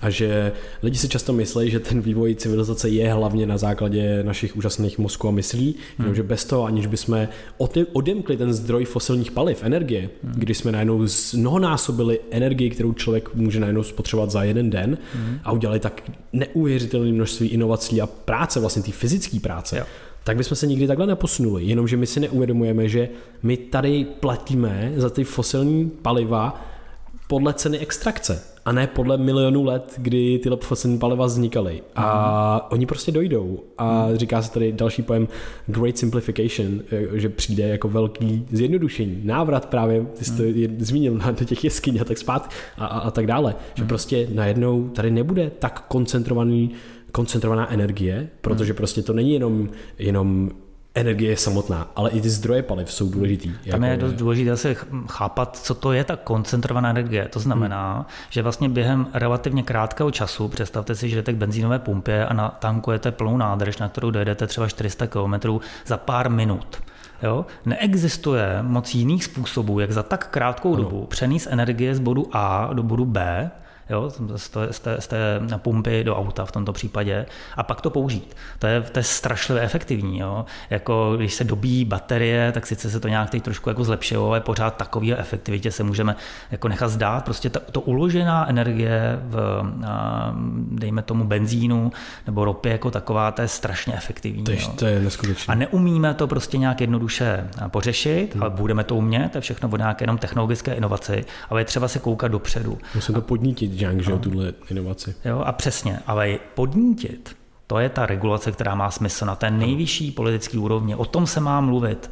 Jo, že prostě právě tady budeme stavět nové jaderné elektrárny, dáme do výzkumu, do, do fúzní, prostě jak jsem zmiňoval, energie, ohromný peníze, protože tam skutečně je zjevný, dneska už jako dokonce ověřeně, že je budoucnost. A kdybyste, řekněme, eh, to brali, že eh, třeba ten nový projekt termo jaderný fúzní elektrárny, co se staví teda ve Francii, je startup. Jo. Tak kdybyste došli u startupu k nějakému proof of concept, tak už jako rostete exponenciálně. Jo. Už to dáte všechno, protože víte, že jste hitli jako zlatou žílu. Jo. Tady se nic nestalo. Prostě my už jako v podstatě máme v průf konce, víme, že jsme schopni vytvořit víc energie, než do toho dáme. Nic se neděje, nějak to dostavíme, možná v 2050 to spustíme a uvidí se. Jo. Proč to tak je? Já si jako nemyslím, že to je jenom proto, že politici jsou jako hloupí. Jo. Já si myslím, že to je daný samozřejmě tím strašným lobbyingem těch tradičních biznisů, který jako vědí, že kdyby se jako stalo tohle, tak x věcí přestane existovat, protože prostě přestanou dávat smysl. Jo. Ale od toho je ta politika jako věc veřejná, že jo, která má obhajovat veřejný zájem a má právě jako říkat, kam to celé má dále směřovat. A zajištění jako energety, energie pro komplexní civilizaci není důležitějšího nakonec. Ano. Jo? Jsem rád, že o tom mluvíme, protože myslím, že popularizace z těch témat, který přesně teďka máme pocit, že se nás netýkají, ale prostě týkají se lidstva, týkají se budoucí generací a možná našich vlastních životů. Myslím si, že určitě ještě uh, nějakých pár desítek, za pár desítek let prostě nás to bude týkat velice blízko. Hmm, přesně tak. Takže no. a já to... mám trošku blbý pocit, jo, jako když hmm. na to koukám, že my jsme tak jako záhadně už na západě jako dekadentní, že máme pocit, že ty věci jsou, a prostě jako nemůže se stát, že by nebyly. Jo? No, Protože jsme se adaptovali vlastně mm. na to pohodlí. A teprve jako až dejme tomu, tady bude potravenová krize a nebude prostě obilí, nebo až tady budou blackouty každý druhý týden, mm. tak pochopíme, že něco je špatně a začneme to řešit. No ale ty řešení, to není jako, že se to vyřeší za týdny. No, to se vyřeší za roky nebo desetiletí. Jo? To znamená, jak jakmile přestane člověk jako plánovat, jako vůbec chápat vlastně, že třeba tu komplexitu udržovat, ošetřovat, no tak prostě ta komplexita se začne rozpadat. A to už jsme viděli přece v civilizacích za poslední tisíciletí mnohokrát. Jo? E, nějakým způsobem jako se ta civilizace dostala na vrchol, pak ta komplexita se jako už nebyla schopná udržet a začala se pomalinku drojit, vytvořilo se z toho něco nového samozřejmě. Jo. Hmm. Ale jako eh, to naše drojení, pokud nastane, tak to teda bude jako mazec. No. A mě to jenom připomíná, hned ti dám, eh, Krištofe, slovo, eh, mě to jenom připomíná zajímavou věc, když jsem teďka přemýšlel o tom, jak vlastně živý systém je lokální snižování entropie, že prostě vesmír má tendenci obecně zvyšovat entropii. Je to ten, je ten přirozený spád věcí. A my to trošičku reverzujeme a trošičku jdeme proti tomu lokálně no, jo, jo. a do prostoru zase. Život, život je v podstatě jako něco, co odporuje tomu druhému termodickému zákonu. Ano. Že jo? Místo, aby to šlo do entropie, tak tady do komplexity. Hmm. Jo? Ono to vlastně fyzikálně v pořádku, protože to přijímá jako energii a z té energie vlastně tvoří tu jo. komplexitu, ale záhadně, záhadně se to jako vlastně v rámci toho uh, entropického vesmíru nějak takhle chytlo Jak se to, to je vlastně ta největší otázka, jak je možný, že takhle postaneme vesmíru jako něco, jako život eh, vůbec mohl začít. Jo? Hmm. To je vysoce nepravděpodobné, řekněme. Hmm. Jo? A to jsme zpátky u toho, co jsme eh, řešili před někdy půl hodinou, že je třeba se na věci dívat eh, racionálně, s ohledem na pravděpodobnost, tohohle toho pohledu je život vlastně jako nemožný. My tady vlastně nejsme. Jo. Z pohledu mozku tady neexistujeme, to, to není možné, že vůbec bychom tady byli. No ale s pohledem uh, té racionální, magické, řekněme, jako uh, stránky myšlení, tak jak říkal Ben Gurion, první uh, ministerský předseda Izraele, kdo nevěří na zázraky, není realista. jo, to je hezký. Já jenom ještě do, do toho taky hodí to, že když bychom spočetli jako celou historii vesmíru a počet možností, kdy se mohla stát taková šílená náhoda, tak si myslím, že potom statisticky by mohlo jako vít, že zase ten život možný je. Že zase do toho hodí ty dvě perspektivy, hmm. že souhlasím, je to pořád záhada, ale zároveň tady existují pravděpodobně mechanismy, možná, který tohle to umožňují za tu ohromnou, uh, za ty ohromné možnosti. Z toho entropii jsem chtěl jenom říct, že to samé, co se děje v rámci toho jednotlivce, tak se děje na úrovni i té civilizace. Hmm. To mě napalo k, k té komplexitě. Já jenom že? jako podotýkám, uh-huh. že zázraky by uh, definition rozumu, tak jsou uh, věci, které jsou vysoce nepravděpodobné a přesto no. se staly. Ale to není nic proti ničemu. Ano, ano, Vysoce nepravděpodobné věci se můžou stát, jako že máte nějakou navečetonou chorobu a pak přijdete za 14 dní, za měsíc jako a ona zmizí. Hmm. Jo? Tak, uh, ale to neznamená, že se na to nedá z jedné strany koukat jako na zázrak. Jo, je to přesně tak a dovolí, že u těch velice nepravděpodobných věcí, když přidáme třeba tu dimenzi času, hmm. tak ona najednou násobíme tu pravděpodobnost, že ty i velice nepravděpodobné věci se třeba stanou. Hmm. A jak o tom může uvaz, uvažovat jako nějaký uh, realista, tak je, že ty zázraky se přece jenom dějou na té jako neuchopitelné úrovni té reality v těch detailech, který ten náš mozek není schopný vidět, hmm. protože přesně jako se vyvinul proto, aby jsme viděli vlnu, že nám, že nám hrozí nebezpečí a tak nejsme schopní vidět ty molekuly, z kterých se ta vlna skládá, že jsme hmm vždycky jako ten, ta televize, jako ta stará televize s těma čudlíkama, hmm. tak jsme vždycky nalazený jenom na, na nějaký ten program a už by pro nás neužitečný vlastně se přehlaďovat někam jinam. A potom pro mě vlastně po nějaký tý axis mundi, ta neexistuje jenom v tom našem vědomí, ale vlastně je to nějakým způsobem vepsaný do té reality kolem, tak se po ní pohybujeme i díky, i díky té vědě, že najednou máme teleskop, který nám umožňuje se dívat daleko do vesmíru, hmm. máme mikroskop, který se nám umožňuje dívat, eh, z čeho se skládá třeba ta vlna. Takže tohle mě fascinuje, že dokážeme opravdu jako rozšiřovat to naše vědomí uh, pomocí té technologie a rozšiřovat ty naše smysly do realit, uh, o kterých, která, která, který by byly právě pro ty lidi před těma 200, 300, 400 lety, jako ta magie. A jo, přímo to bylo reprezentací té magie. Říkal Clark, že, že jakákoliv dostatečně pokročilá technologie je zaměnitaná z magií. Že jo? Tam se to nějak jako prolíná vlastně ty, ty, ty složky. Jo? A, a vlastně ten princip jako právě těch, a jsme zpátky, že jo, těch dvou protikladů, který se tak nějak zá, zároveň vylučují, ona by ten, ta jedna složka by chtěla jako odstranit tu druhou, protože se tam jako nehodí. Jo. Ale jako právě v tom jako pořád přetlačování a tančení vlastně dohromady, tak vlastně podle mě z toho vznikají ty jiskry že jo, nového a, a toho, a co se asi nazývá evoluce. No. Mm-hmm. A jak ty se díváš třeba na důležitost člověka tady v tom místě v bodu času? Eh, jestli právě to, že máme to vědomí, nás dělá nějakým způsobem unikátní, anebo jestli jsme takovej, eh, jak bych to řekl, prostě výprdek vesmíru. já nevím, to jako ne, ne, ne osopuju si tady uh, nějakou uh, moudrost, která by na to dokázala relevantně odpovědět. Umím si představit, že jde argumentovat pro obě varianty. Jo. Jako můžete antropocentricky říct, že ten vesmír je takový, jaký je, protože v něm přesně jsme. Jo. Jako prostě nakonec to vedlo ke vzniku nás, a možná je tady miliarda, miliarda, miliard dalších vesmírů, kde vlastně žádný podobný život se nezrodil, protože to statisticky prostě nevyšlo. A my zrovna jsme v tom, kde se to podařilo. Jo? A prostě nakonec je to všechno o nás tím pádem.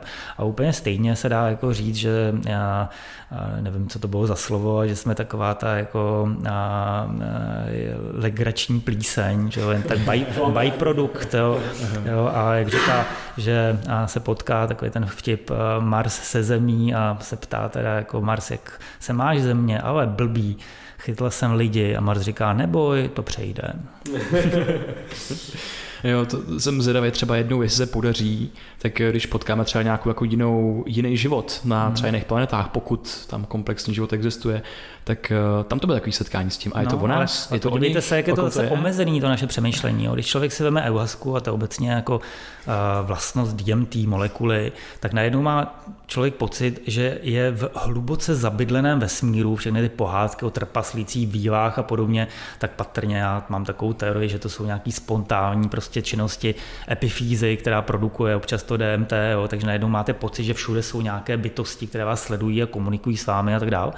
No a možná ale to tak skutečně, možná ty mimozemštěny jsou přesně tady a teď, akorát v nějakých dimenzích, ke kterým já nemám přístup, jo, a normálně tady by s námi mohl komunikovat, kde bychom byli dostatečně pokročilí, aby jsme dokázali protunelovat ty naše rozměry do jejich rozměrů.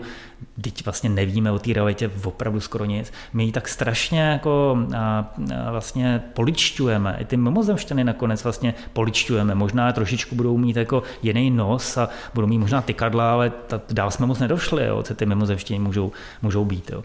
Já si hlavně myslím, že opravdu můžou být úplně v jiných dimenzích a být tady s námi dohromady a protože oni nás vidí, protože prostě ovládají ti demenzí víc, tak se tak jako smějou, že jako my o nich nevíme, jo. why not? Hmm, to mi připomíná uh, Beletrie Třetí lesa, uh, skvělá knižní série. Ale ještě jenom jak těm, těm mimozemštěnům, to mě, to mě hrozně fascinuje, protože občas si o tom, o tom vedeme dlouhý, dlouhý diskuze a uh, třeba mi teď vede i k experimentům uh, John C. Lilyho s delfínama, který yeah. vlastně on si myslí, že oni jsou ty inteligentní bytosti tady.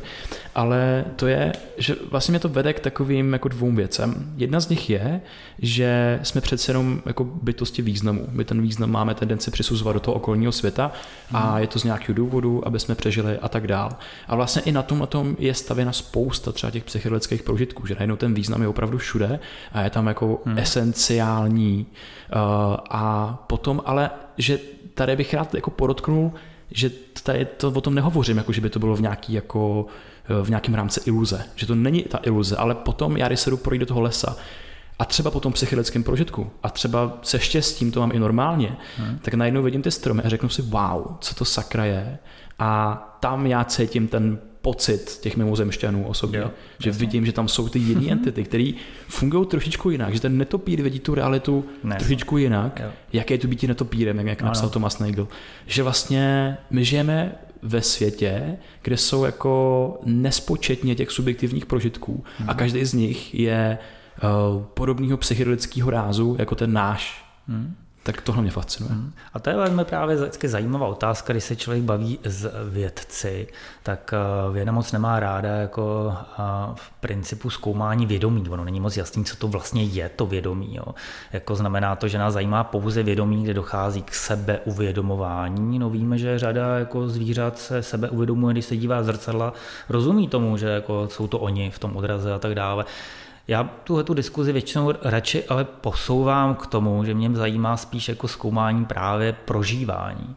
Protože prožívání, to je něco, to je fenomén vlastně. Jo. A, a přesně, my nevíme, jak prožívá svět netopír, asi ho taky nějak prožívá, jo. má nějaký jiný smysly a vnímá to vlastně jiný výsek z té reality. A právě jako to, jak vzniká to prožívání, to je mnohem jako složitější na zamyšlení. A v tu chvíli už začne trošku selhávat všechny takové ty hezké teorie, že budeme žít do nekonečna, protože přineseme naše vědomí kurzweilovsky na nějaký jiný substrát, jo, založený na silikonu. No možná, že se to podaří, ale co z toho vznikne za prožitek? Jo? Patrně bez toho, že máme tělo, protože on ten duch a to tělo bude zjevně nějak propojené velmi jako hluboce. To Descartovské oddělení, že duše se dá klidně oddělit od toho těla a je to v pohodě, tak to rozhodně nebude. Jo.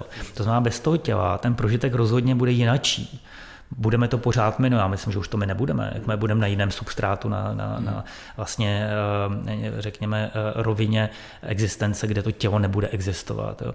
A tyhle ty všechny úvahy jsou velmi zajímavé a, a dost mě baví, že řada lidí prostě už tady jako skoro téměř dělá startupy, jo, který jako nám to vědomí někam časem, až to zvládneme a to jistě bude velmi brzy, přenesou. Přitom vůbec nevíme, co to jako znamená, jo, o čem mluvíme, ani nevíme nevíme. A v tomhle duchu mě jako hrozně chybí ta, ta jako poctivá diskuze o tom, a to kdy se probíhalo, jo, jako jmenuje se to futurismus, že o tom, kam bychom mohli jít, kam bychom chtěli jít, jo, co je relevantní a co naopak není relevantní. Co nemá smysl moc řešit, protože my nemůžeme řešit všechno. Nejde řešit všechno. Jo. A hlavně jako nebýt otrokem toho populismu, to znamená nebýt vlastně v područí toho, co je marketingově zrovna in, a myslet si, že to je to důležitý. To většinou právě většinou, většinou ne, skoro vždycky není důležitý. Jo. A a ty věci, co důležité jsou, tak bohužel nedostanou skoro žádný PR. Mm-hmm. To je dost nebezpečný, no, mi připadá. Tady, tady mě napadlo ještě jedno téma, to jsou jako fantomové problémy, který ve dnešní společnosti máme. Fantomový problém ve výsledku je vlastně pojmenování třeba pro nějakou věc, která tak úplně problémem není, jo. ale prostě eh, zaobírá v naší mysli nějaký místo a my si máme tendenci zaobírat. Jo. A to jsme se bavili právě s Petrem Turečkem, který říkal, že jedním z těch fantomových problémů tak by mohlo být samotný pojmenování toho vědomí. A on se taky mm. spíš přibližoval, eh, se týče úvah jako o vědomí, jako k tomu prožitku, mm. k té zkušenosti a k nějaký té interakci eh, se světem. A je zajímavý, že vlastně když pojmenujeme něco to vědomí, tak nás to může vést k tomu, že OK, nahrajeme ho tady do počítače a potom ho přehrajeme do nějakého jako jiného organismu, že nás to může úplně svést opravdu na nějakou jako slepou cestu. Takže ta diskuze Právě. o tom, jestli no. to jako vědomí je relevantní a co to vlastně zkoumáme, tak eh, je super důležité. Já mám, já mám jako vždycky nepříjemný pocit, pokud uh, jsou ty agendy, témat uh, ovlivněný strachem. Jo. Já mám pocit, že tohle je strašně jako silně ovlivněný strachem. My jsme vytěsnili smrt, jo, to je tabu. Jo. Prostě bavit se o tom, to normálně nikdo pořádně nedělá. Trošku to teda zlepšuje, díky třeba psychedvikům, který se ukazují, že třeba u a, pacientů, a, kteří mají nějakou závažnou diagnózu, tak to velmi pomáhá vyrovnat se s tou situací. A antidepresiva většinou nezačnou fungovat a takhle těm lidem se dá hodně prospět. Mimochodem, to je jedna ze studií, která tady probíhá aktuálně na Ústavu duševního zdraví. Jo, a kterou teda právě ten Fond pro psychologický výzkum i dotuje. Ale prostě měli bychom si nějak uvědomit eh, prostě tu, tu agendu, jestli náhodou neřešíme věci, které jsou jako někde hluboce vycházející z různých traumatů, jo, tabu a, a jako stínů, by se řeklo v psychologii. Jo.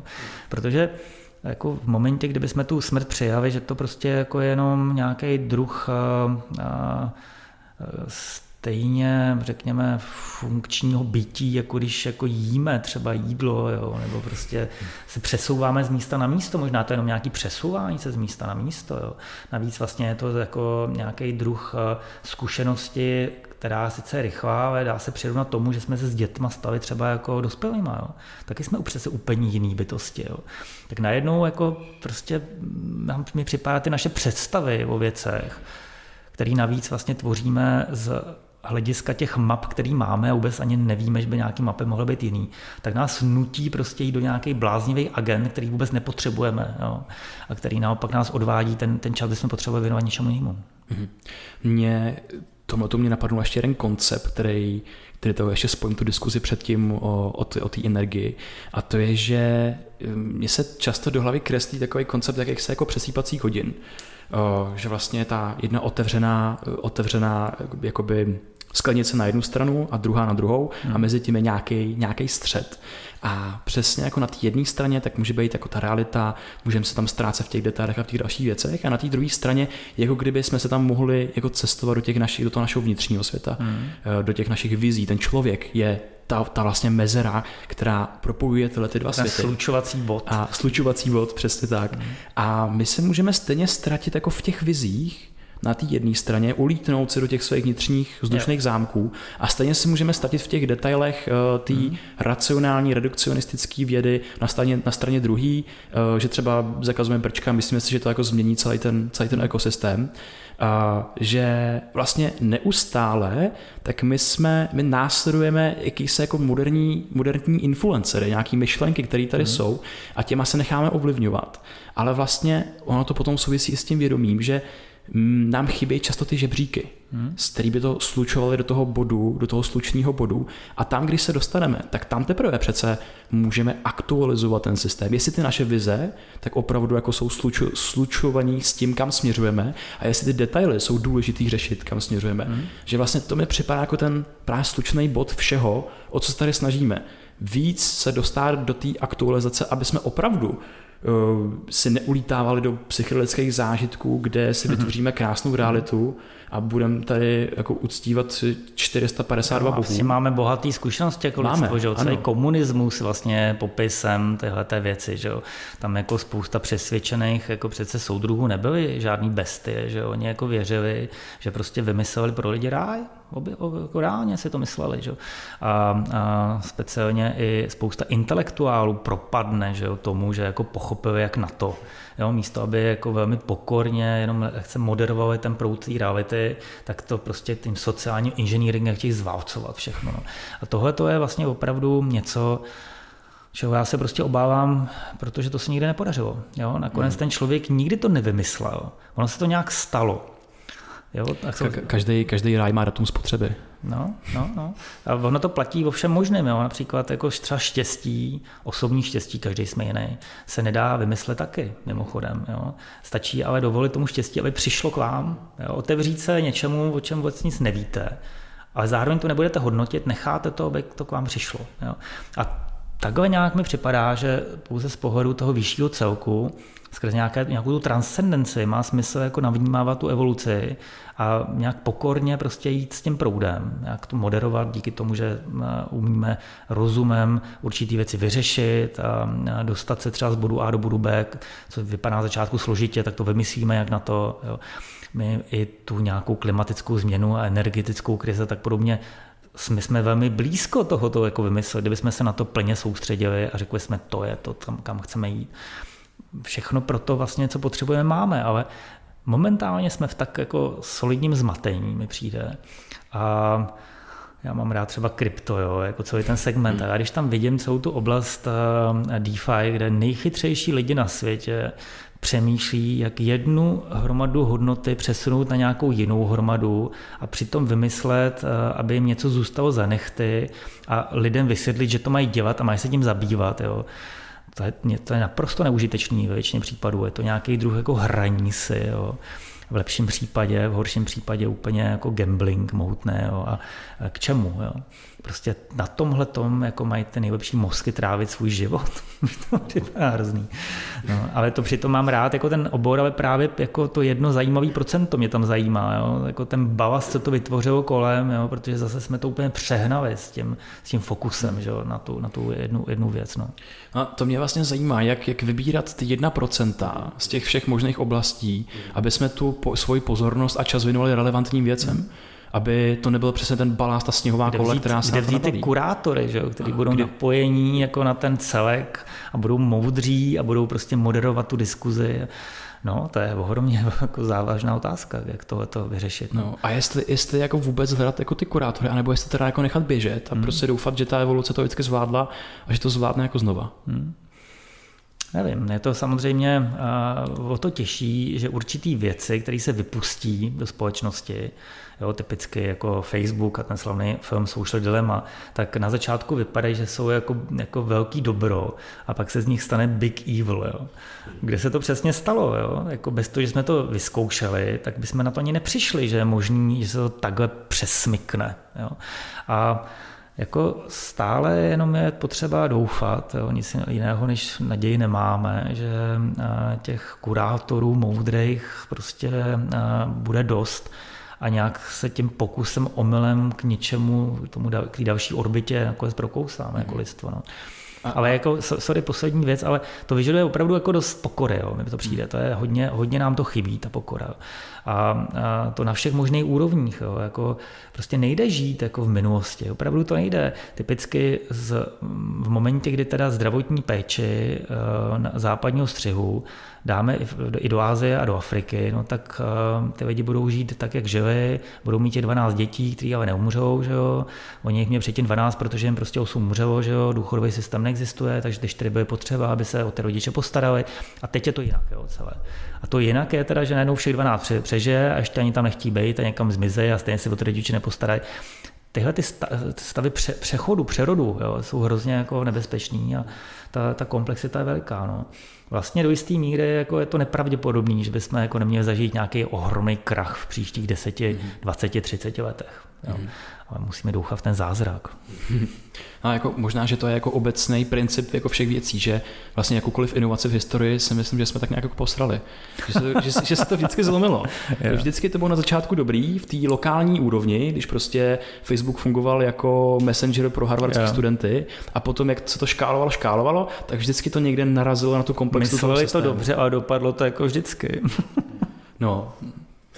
Já mám pocit jako z toho, že Uh, že prostě tím, jak se z těch věcí stanou jako úplný giganti, tak stejně jak jako jsme my jako holistický bytosti, kde jsou nějaký shadows a nějaký světlé stránky, tak tohle to se potom ukáže i u těch nějakých jako jiných komplexních systémů vlastně. Mm.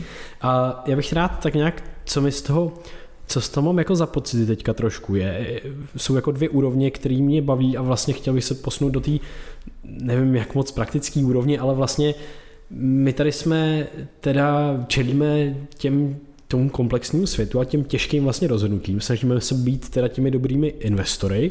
Trošku jsme na... na investory své pozornosti, ano, peněz, ano, vzácných zdrojů, kterými disponujeme. Trošku jsme jako nahledali to, jak na to. Mě tady při, pořád do hlavy jsou takové dvě úrovně a jedna je, Kierkegaard napsal uh, Lily of the Field and the Bird of the Air, uh, Lily je pole a uh, pták vz, uh, vzduchu a vlastně tam píše o tom, jak my jsme moc dobrý v tom myšlení a přemyslíme hmm. všechny možné věci a i věci, které by byly už relevantní a užitečné, třeba řekněme fúze a my ne počkat nějaký aktivismus, aktivismus nebo něco, nebo jaderná energie a zase nějaký aktivismus, ekologie a tak dále a zase to třeba posereme hmm. na té civilizační úrovni, ale i na té vlastně osobní často a že se ponořit do té prázdnoty do toho klidu, o kterém jsem mluvil. To si myslím, že je strašně důležitý. Hmm. A potom, jak teda udělat to, aby vlastně ta civilizace přicházela s těma, my na to asi jako tady ve třech nepřijdeme, že jo, ale jak udělat to, aby ta civilizace přicházela s těma geni, géniema a s těma lidma, aby, si aby jsme si zvýšili pravděpodobnost jako lidstvo, že prostě přijde ten člověk, nevím, řekněme typu Elon, nebo to jedno, jakýkoliv člověk, který je schopný udělat tu skokovou změnu. Kladeš těžké otázky. Ano, ano, ano. Ale mně prostě, prostě jako připadá, že vlastně, že mm, každý člověk se o tom může trošičku um, jako nějak začít, jako začinit. Prostě, že každý člověk o tom může popřemýšlet, hmm. pobavit se a poslední věc, co mi k tomu napadá, jako taková, taková výzva, sám, hlavně sám sobě, protože sám na tom chci pracovat. Mít jako ten jedinec dostatečně otevřenou mysl, mít tu naději a neházet tu flintu do žita a říct si, tady je možnost změny hmm. a, a, a zkusit si kultivovat ten nejlepší možný mindset pro to, aby jsme to zvládli jako lidstvo. Hmm. A nebejt takový jako, protože máme, i ve filozofii se ukazuje bohužel, že máme takový cynický a pas, pas, eh, negativní bias. Já bych, kdybych to otočil a řekl to jako negativně a cynicky, tak u spousty lidí, ne naštěstí, asi si myslím u naší, jako v naší komunitě, ale u spousty lidí, filozofů a tak dále, tak to bude působit jako intelektuální. Hmm. Že, že nejsem odpojený od reality, že, že jsem jako realista, wow, ten to ví jako syrově. Jenže tohle je jenom bias, ono tak vůbec nemusí být a my můžeme být pozitivní a můžeme mít naději a může to být stejně relevantní jako ten, jako ten jiný přístup. Takže jo, si... jako být pozitivní a věřit, že to všechno dopadne, tak to je jediná rozumná, bych řekl, poloha mentální, protože jako věštit někde záhubu, že to tak to umí každý, že najít tisíce jeden scénářů, co se různě může nepovést. No. Ale jako právě spíše zajímavé se zamýšlet, co se může povést a co kdyby se povedlo, tak nám hodně pomůže. Už jsme tady na to narazili, no prostě kdyby se jako velmi rychle podařilo vymyslet, jak jako na běžícím pásu stavět buď ty moderní eh, jaderné elektrárny, které v podstatě jsou schopní za prvé recyklovat už vyhořelé palivo a za druhý jako mají skoro nulovou možnost, že by tam hrozila katastrofa typu Černobyl nebo Fukushima. Nebo ještě lépe, kdyby jsme dokázali jako už využívat tu termojadernou fúzi to víme, že by nás posunulo jako totálně skokově. Najednou by se ukázalo, že ta energie není vzácný zdroj na tolik, aby to vyčerpávalo peněženky lidí strašlivě, ale prostě ty lidi by se mohli věnovat a svoje prostředky dávat jinam. Jo? Takže to víme, že to je potřeba. Pokud chceme žít v tom standardu, který jsme si, který jsme si zvykli, tak toho je potřeba. Řekli jsme, že je lepší nebýt rigidní, že ten život eh, se hmm. mění, nebo spíš jinak, v průběhu životu každého člověka, který se dožije důchodu, se vlastně ty paradigmata tak budou často měnit, že vůbec nemá smysl se na nic úplně upínat. Jo? Spíš pořád je, je třeba se naučit, pořád se učit. Jo? To je další důležitá věc. Víme to taky, že jo? na tohle se soustředit. Prostě neutopit se v té pěny, pěny dní a nastavit si pár jako silných témat, kam je třeba dojít, protože o tom ani nebudu moc sporu nakonec. Jo? Akorát se k tomu ani nedostaneme, protože tolik práce s tím obstaráváním dneska, že, jo? že se ani k těm, těm velkým věcem politici ani vlastně biznismeni často nedostanou. No, hmm, hmm. no a, a teda... Mm, kromě těch, kromě těch eh, věcí, co jsme, o kterých jsme tady eh, mluvili, Co možná uh, teda potom řešit a možná dělat v tom, v tom životě? Možná, když se posuneme k, u tebe zpátky. Mě, mě hrozně jako celou dobu fascinuje a ptám se sám sebe, teď se tam tebe teda, když tě tu mám, jak jsi na to jako došel k těmhle myšlenkám? Jak jsi došel, že najednou na začátku říkáš, že já se učím těma failama, učím se tím, že něco neuspěju a tak dále. Ono to není úplně e, jako status quo. Lidi to takhle úplně nemají. Mají to od malá, nebo jsi si něco uvědomil, když ti bylo 10 nebo 20, nebo něco si zažil, nebo kde se tenhle typ myšlení u tebe vzal? Hmm, to, to, to nevím, jak se stane, ale tak um, já jsem měl nějakou zvídavost asi vždycky a, a na jedné straně mě bavila matematika, na druhé straně ta filozofie, která často hmm. nakonec se zvrhne do nějaké záhadné iracionality, která ale má význam. Jo? Hmm. A toho to mě vždycky jako nesmírně bavilo, ta exaktnost a právě jakási už nepopsatelnost. Jako. Ale to nikomu já neradím. Já si každý myslím, že, že, že lidi jsou strašně různí, Eh, jak říká Talmud, různých lidí je třeba, aby se zalidnil svět. Že? A každý prostě eh, to musí brát eh, podle sebe. Já jenom jako věřím, že bychom ty lidi obecně Například skrze vzdělání, o tom jsme se bavili, že je důležitý jako kvalitní vzdělání, nic moc lepšího za investice nemůžete udělat, než jako investovat do svého vzdělání a, a nějakých kultivace svých schopností, kterým budete pomáhat a budete prospěšní pro, pro jiný. Jo, to nejlepší investice. Navíc se to ani jako ty benefity z té investice, zisky z investice nebudou danit. Jo. Ani prostě něco produkujete, jo, to je velmi výhodný.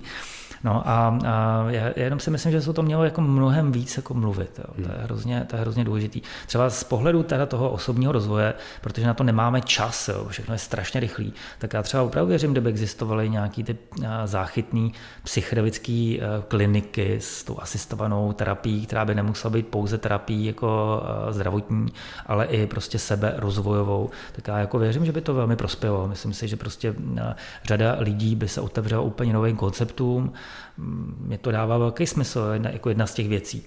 A takových věcí bychom našli mnoho, podle mého soudu. Jo.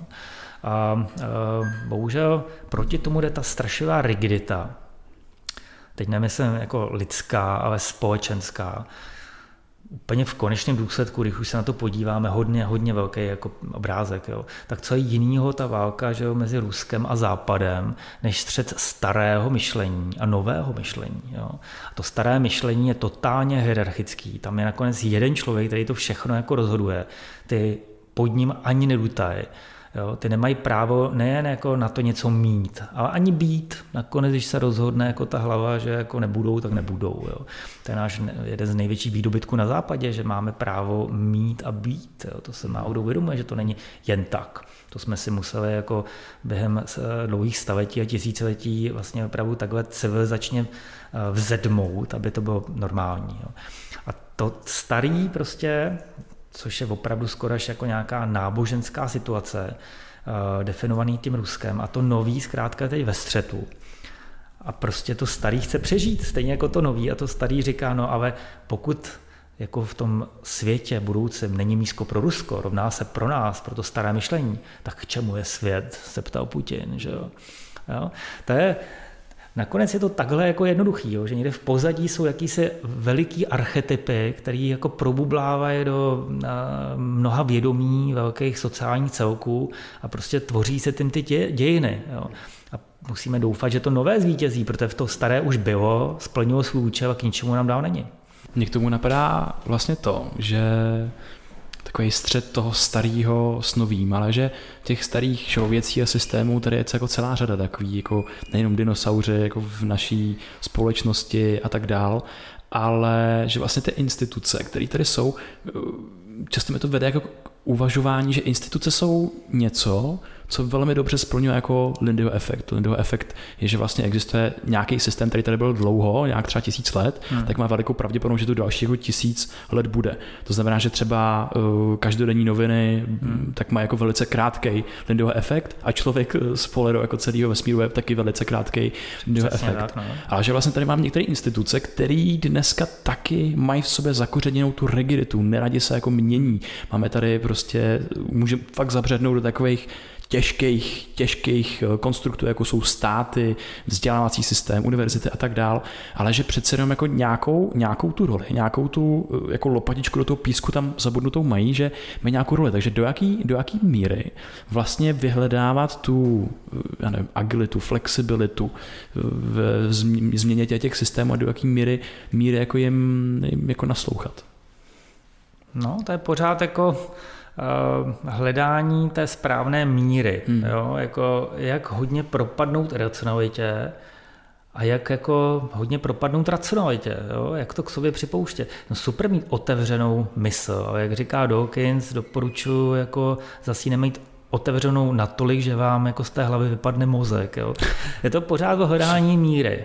A to je nakonec vlastně něco, co se děje v každém okamžiku, furt, neustále. To nebude mít jednou nějaké finální řešení. Jo?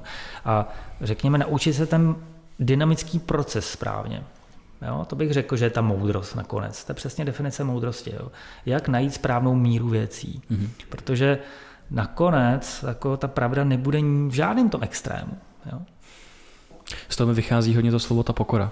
No a... No právě, ještě navíc přesně tak, to vede nakonec k nějaké pokoře a tahle ta pokora vlastně, pokud se aplikuje v přítomném okamžiku, vede k vděčnosti, jo, protože já tady v té přítomnosti můžu být, vnímat to, všechno nějak se odehrává, já jsem toho součástí a nakonec ta vděčnost je nejlepším prekurzorem toho meditativního štěstí. Jo.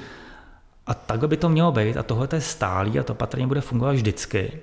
Akorát my jsme si zvykli, díky tomu civilizačnímu nánosu, že pro to štěstí potřebujeme tu jistotu, stabilitu, jo, srozumitelnost. Ne. Tohle to nakonec opravdu nepotřebujeme.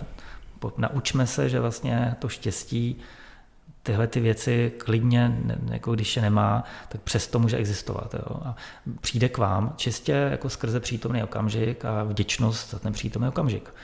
Jo. A to je zase nějaká taková asi práce s myslí, zní to banálně, jo, ale ono to opravdu jako jako promění život, jestliže vlastně jako někde jdete na barikády a jdete bojovat vlastně jako x eh, mladých komunistů, socialistů, a pořád se to děje jako a ve Venezuele, prostě furt to vidíme, prostě, že musí to být takhle jo, a potřeba mít takovou jistotu a takový práva a tohle to prostě musí být jako garantovaný. To prostě je waste of time. Jako. Mm-hmm. Zkusím takovou experimentální otázku, jestli jich tady nebylo málo. Uh, a to je, že mě vlastně zajímá jako mm, možná jako investorská perspektiva, takový příklad, kdyby každý měl nějaký jako balík peněz navíc, do čeho mm-hmm. investovat, aby jsme ten svět vlastně změnili, kde jsou ty jako jedny procenta. Já ještě než odpovím na tohle, tak do čeho investovat, jo, jako obecně, co třeba jako dobrý si udělat jako důchodový, důchodový spoření. Jo. Já jako, protože miluju to slučování protikladu, tak já myslím, že ideální se koupit jako Buffetta, jo, jako Berkshire, a Buffett, jak víte, teďka jako prohlásil na poslední investiční konferenci, že kdyby mu někdo nabídl všechny bitcoiny za 25 dolarů, tak by je nekoupil, protože prostě to k ničemu není, nic to neprodukuje, to je jako pure evil. Jo. Takže investujte do, Buff- do Buffetta a k tomu si kupte bitcoin. Jo, jo. No, ale do čeho investovat, jako aby, aby se to zlepšilo? Ne, já myslím, že do sebe. To je prostě jednoduchá odpověď. Do sebe.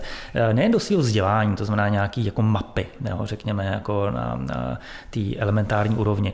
Ale jako, tak vzdělání je jenom taky jako docela no, široký pojem. Právě, jo, ale důležitý jako i právě, jak se sebou umět pracovat. Jo. Jako myslím si, že právě jako mít, pořád to tady omýváme, jo, a mít jako menší rigiditu, chápat, že prostě ty naše emoce, jako je to je něco, co se nám děje, to nejsme my, to se nám děje. Jo. A umět tyhle ty věci, tím pádem, kolik jako hádek vlastně bychom tím, tím způsobem dokázali si ušetřit, jo.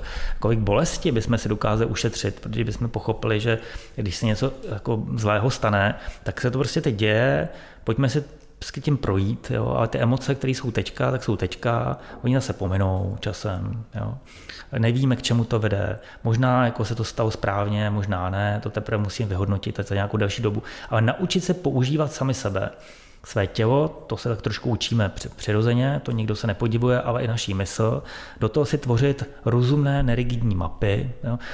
Hmm. Je, to, je to vlastně hrozně banální, jo, co tady si popisujeme, ale opravdu věřím, že kdyby takhle fungovala eh, větší část civilizace, tak to změní společnost a ta nová společnost začne prostě vymýšlet, eh, eh, nebo bude mít schopnost vymýšlet nové řešení pro aktuální problémy. Hmm. Nic lepšího nevymyslíme, jako, protože všechno to začíná od jedince. Ano. Tohle je skvělé. Já bych to jenom opřel ještě o pár jako zajímavých věcí a vlastně, že tohle, na tohle jsou studie. No? Na to, že, si, že budeme mít vděčnost, to zlepšuje dopaminový systém, kdy hmm. najednou můžeme, my máme širší vlastně schopnost jednat v tom světě, vůbec se pohybovat, hmm. máme větší motivaci, dělat věci a tak dále. Tohle to všechno, o čem mluvíme, nám snižuje stres, rozšiřuje spektrum vnímání. A hlavně prostě máte možnosti. ty super zážitky, protože ta vděčnost ano. znamená, že koukáte někde na horizont nebo na stromy, jak se říká, chodíš v lese a řekneš si, ten neuvěřitelný. Jako, nebo tunely, tunely jsou jo, to je fast. ne, jsme schopni být uh, nejen jako pozorovatelé, ale opravdu jako prožívat jo. Takové fenomény, takové komplexní, složitý fenomény, které se vyvíjely miliardy let, až se to vyvinulo tady pro nás, aby jsme to jako prožili a tak opravdu víc vlastně moc jako není třeba. Jo. Já právě ale si říkám, že hrozná, je hroz, možná, když se teda ptá, ptáte, jako co teda by bylo dobrý eh, a hodně třeba pomohlo, tak jenom se trošku soustředit, co opravdu k něčemu jako je, přispívá, řekněme, jako tomu, že eh, evoluce uspěje a civilizace půjde do další etapy a co úplně k ničemu. Jo. A já prostě si myslím, že jako pitomí je, že dnešní lidi eh, se tak trošku touží ubavit k smrti. Jo. Všechen ten jako filmový, videoherní průmysl, nakonec je to legrační krypto v mnoha aspektech, jako, tak je ten gaming. Jo. To vlastně eh, jako drží tu pozornost velmi pevně, protože to je adiktivní většinou. Když je to dobře udělané a funguje, to vydělá to prachy, tak je to adiktivní. Že? Vys, vys Facebook. Jo? Byl by hlupák ten tvůrce těch systémů, kdyby tam ty adiktivní prvky, které máme dobře zmapované, že jo, vědecky, nepřidal. No a Tohle to je prostě to, co opravdu není k ničemu. To ty vidět vlastně pro a, zevlí svůj život a čas, který je vzácným zdrojem. Nikam to pro ně ne, ne, se neposune, společnost se neposune, je to k ničemu hmm. prostě. Tady k tomu jenom, že zase jsou zajímavé jako studie a lidi, co zkoumají právě gaming a samozřejmě není to, není to o tom, že člověk hraje 24-7 a je to skutečně to ten život úplně semlílá, no. ale lidem občas, občas hraní může rozšiřovat tu kognitivní kapacitu jo, a tu schopnost. To, to je zase o té míře. Přesně tak, já jsem míra, jako, je to tak. Já jsem teď jako to bral, to vidíte, přešiftují tu svou pozornost, že jo, někam jinam, mm. jo. Vytvoří se někde jako jiný virtuální mm. dramata, že jo, kde teda něco znamená, když teda nic neznamená v běžném mm. světě. Jo. Prostě nakonec nevymyslíme nic moc jiného, než že uh, naše úloha, náš smysl je být prospěšný pro ostatní v rámci toho, jaký máme potenciál, možnosti, schopnosti. Jo. Nic hmm. moc lepšího, jako co se týká otázky po smyslu, nevymyslíme. Hmm. A prostě skrze oči ostatních lidí můžeme jako koukat nejlépe na sebe. Hmm. Jo. To v tom gamingu opravdu jako nezamaká. Jo. Eh, to, je, to je vlastně moje další otázka. Jak teda být anebo hledat sám sebe, protože hmm. potom všechno mi připadá že znova takový jeden z metanástrojů, že potom všechno je trošičku jednodušší, i když to hledání je asi úplně jako nekonečný. Hmm. Ale tohle to možná se teď jako nabízí, ta autenticita. A Já prostě to. si myslím, tady byla ta správná otázka, jaký používat ty nástroje. Ne každý prostě jako si chce koupit někde nějaký psychravikum a zkoušet to, neví jak, že jo, neví, to bohužel není legální, ty procesy nejsou dostatečně standardizovaný. Jo, a je to jako možná hudba budoucnosti, by, by super, kdyby k tomu měl podle mého soudu každý, kdo chce přístup, ale zatím to tak není. Jo. Ale já si prostě myslím, že, jak říká William Blake, tak Road to Wisdom leads through, uh, uh, jak to říká, uh, cesta k moudrosti vede skrze uh, uh, jako excesy. Jo. Jsem zapomněl teda uh, ten, uh, ten citát, jo, ale jako ten exces, jo, nebo ten, ten zážitek uh, jako nějakého edge, jo, toho okraje, mi připadá, že je hodně jako dobrý, prostě si dávat. Všimněte si v minulosti, že to bylo naprosto běžný. Třeba v křesťanských kulturách byly časy půstu, jo? byly časy, prostě, kde jako eh, člověk jako měl rozjímat jo? a dát si zkrátka najednou úplně jiný den, který prostě bude mít jinou povahu prostě než den běžný, že, kde se pracuje To jsme úplně zapomněli. Jo. A prostě eh, řekněme půsty, jo, to je to nejjednodušší, jak můžete ovlivnit své vědomí.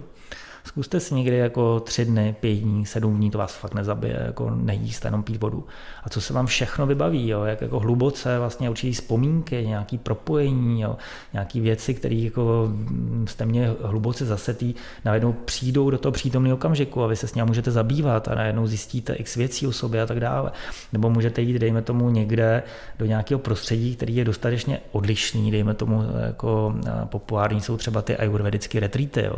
kde teda člověk dobře ne, ne, ne, ne, nepustí se, ale jí speci, specifické jídlo a má specifický jako eh, tam eh, nastavený režim, Zase je to prostě něco, co vás vykolejí z ty rutiny a něco vám to o sobě řekne, nebo zavřít se do tmy, tady bylo eh, řečeno. Jo.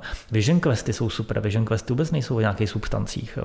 To je trošku jako, jako dobrodružná skautská záležitost, ale ono prostě 48 hodin nebo díl nespat a opravdu ten vision quest podstoupit, to prostě přinese jako inovaci že jo, do, těch, do těch mentálních map. Těch, těch možností je fůra. Jo. Takže prostě mm, já myslím, že v dnešní době fakticky není dobrý jet v těch rutinách. Jo. Jestli jenom trošku člověk může, tak se pokusit je občas narušit. A pak už jako vlastně zrovna pro ně adekvátní jako rady a nápady prostě přijdou přirozeně.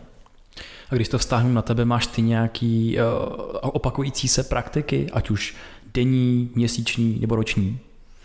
Já úplně takhle to nemám, že bych eh, měl nějaký rituály, který bych jako pravidelně uh, opakoval občas jako, um, když je příležitost, tak do něčeho jdu. Ale já se tak jako vykoluju sám každodenně, že? sám sebou vykoluju. Sám sebou prostě, no, najednou mě něco napadne a přijde mi to, že taky zvrat, že mě to úplně rozhodí, že trvá mi zase dva, další dva dny, než se jako dostanu zpátky, jo. jo, no, tak ale to si myslím, že individuální. Myslím, že není špatný ty rituály třeba i mít v životě. Budou lidi, kteří jako a, vlastně tím, že to budou dodržovat, tak jim to třeba dost pomůže. Hmm. Co tě rozhodilo v poslední době třeba? Takhle. Jak jsi se rozhodil? Jak jsi se rozhodil? Jako těžko říct, si vzpomenu nějakou konkrétnost, ale vždycky, když mám třeba nějakou představu o něčem a ta představa jako se ukáže jako, jako nesmysl, tak i já, který říkám, nedělejte si představy, že jo, tak mě to rozhodí a zase říkám, zase jsem si udělal o něčem představy. Proč jsem si to udělal? Teď se tím musím konfrontovat. K čemu je to jako dobrý? Jo? Tak nevím, dneska třeba člověk se podívá, že jo, a, a když už se bavím o kryptu, tak z Bitcoinu jako najednou prostě zbyla jenom, jenom dvě třetiny, jak se říká člověk, no to svý blbost vlastně. Tohle to svý náboženství, jako je to, je, je, má to člověk zapotřebí a tak se najednou dojde k nějakým důvodům, proč ten Bitcoin je zajímavá, zajímavý vynález. Jo. K čemu zrovna ten Bitcoin, na rozdíl od x jiných věcí v tom kryptu, jako má význam. Chceš tomu věřit nebo nechceš? Já tomu vlastně chci věřit, i když to půjde skoro jako na nulu, protože mě to zajímá. Jo. Já si prostě myslím, že to je opravdu jako super, že něco nemá centrální jako autoritu, je garantovaně to omezené množství, je to vzácný zdroj, jo. nemá to střed, nejde to zastavit, prostě bude to tady, ať se jako to komu líbí nebo ne. Mně to připadá jako super prostě vynález, jo. je to digitální vzácný, vzácný asset. Tak dlouho trvalo, než jsme něco takového dokázali vymyslet, protože v digitálním světě, světě jde všechno bezbolestně překopírovat. Že?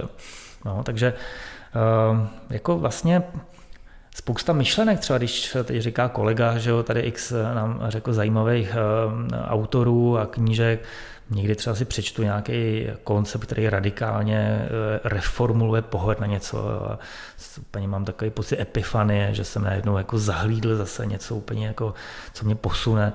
Takže pro mě to tak jako normální, že pořád se jako takhle chce vykoluju a pak se jako vracím, vracím zpátky.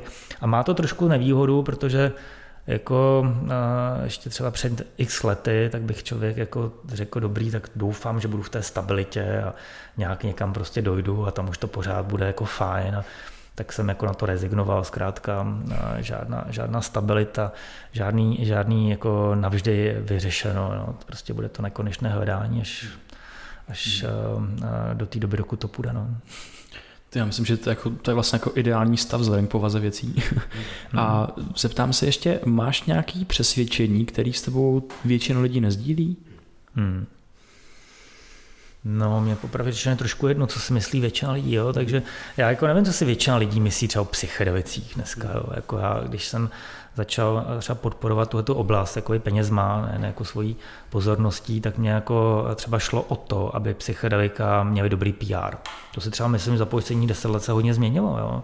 že před 10-15 lety, jako jestli uh, si někdo dal heroin nebo LSD, tak byl braný jako mainstreamem, že to je to stejný. Jo?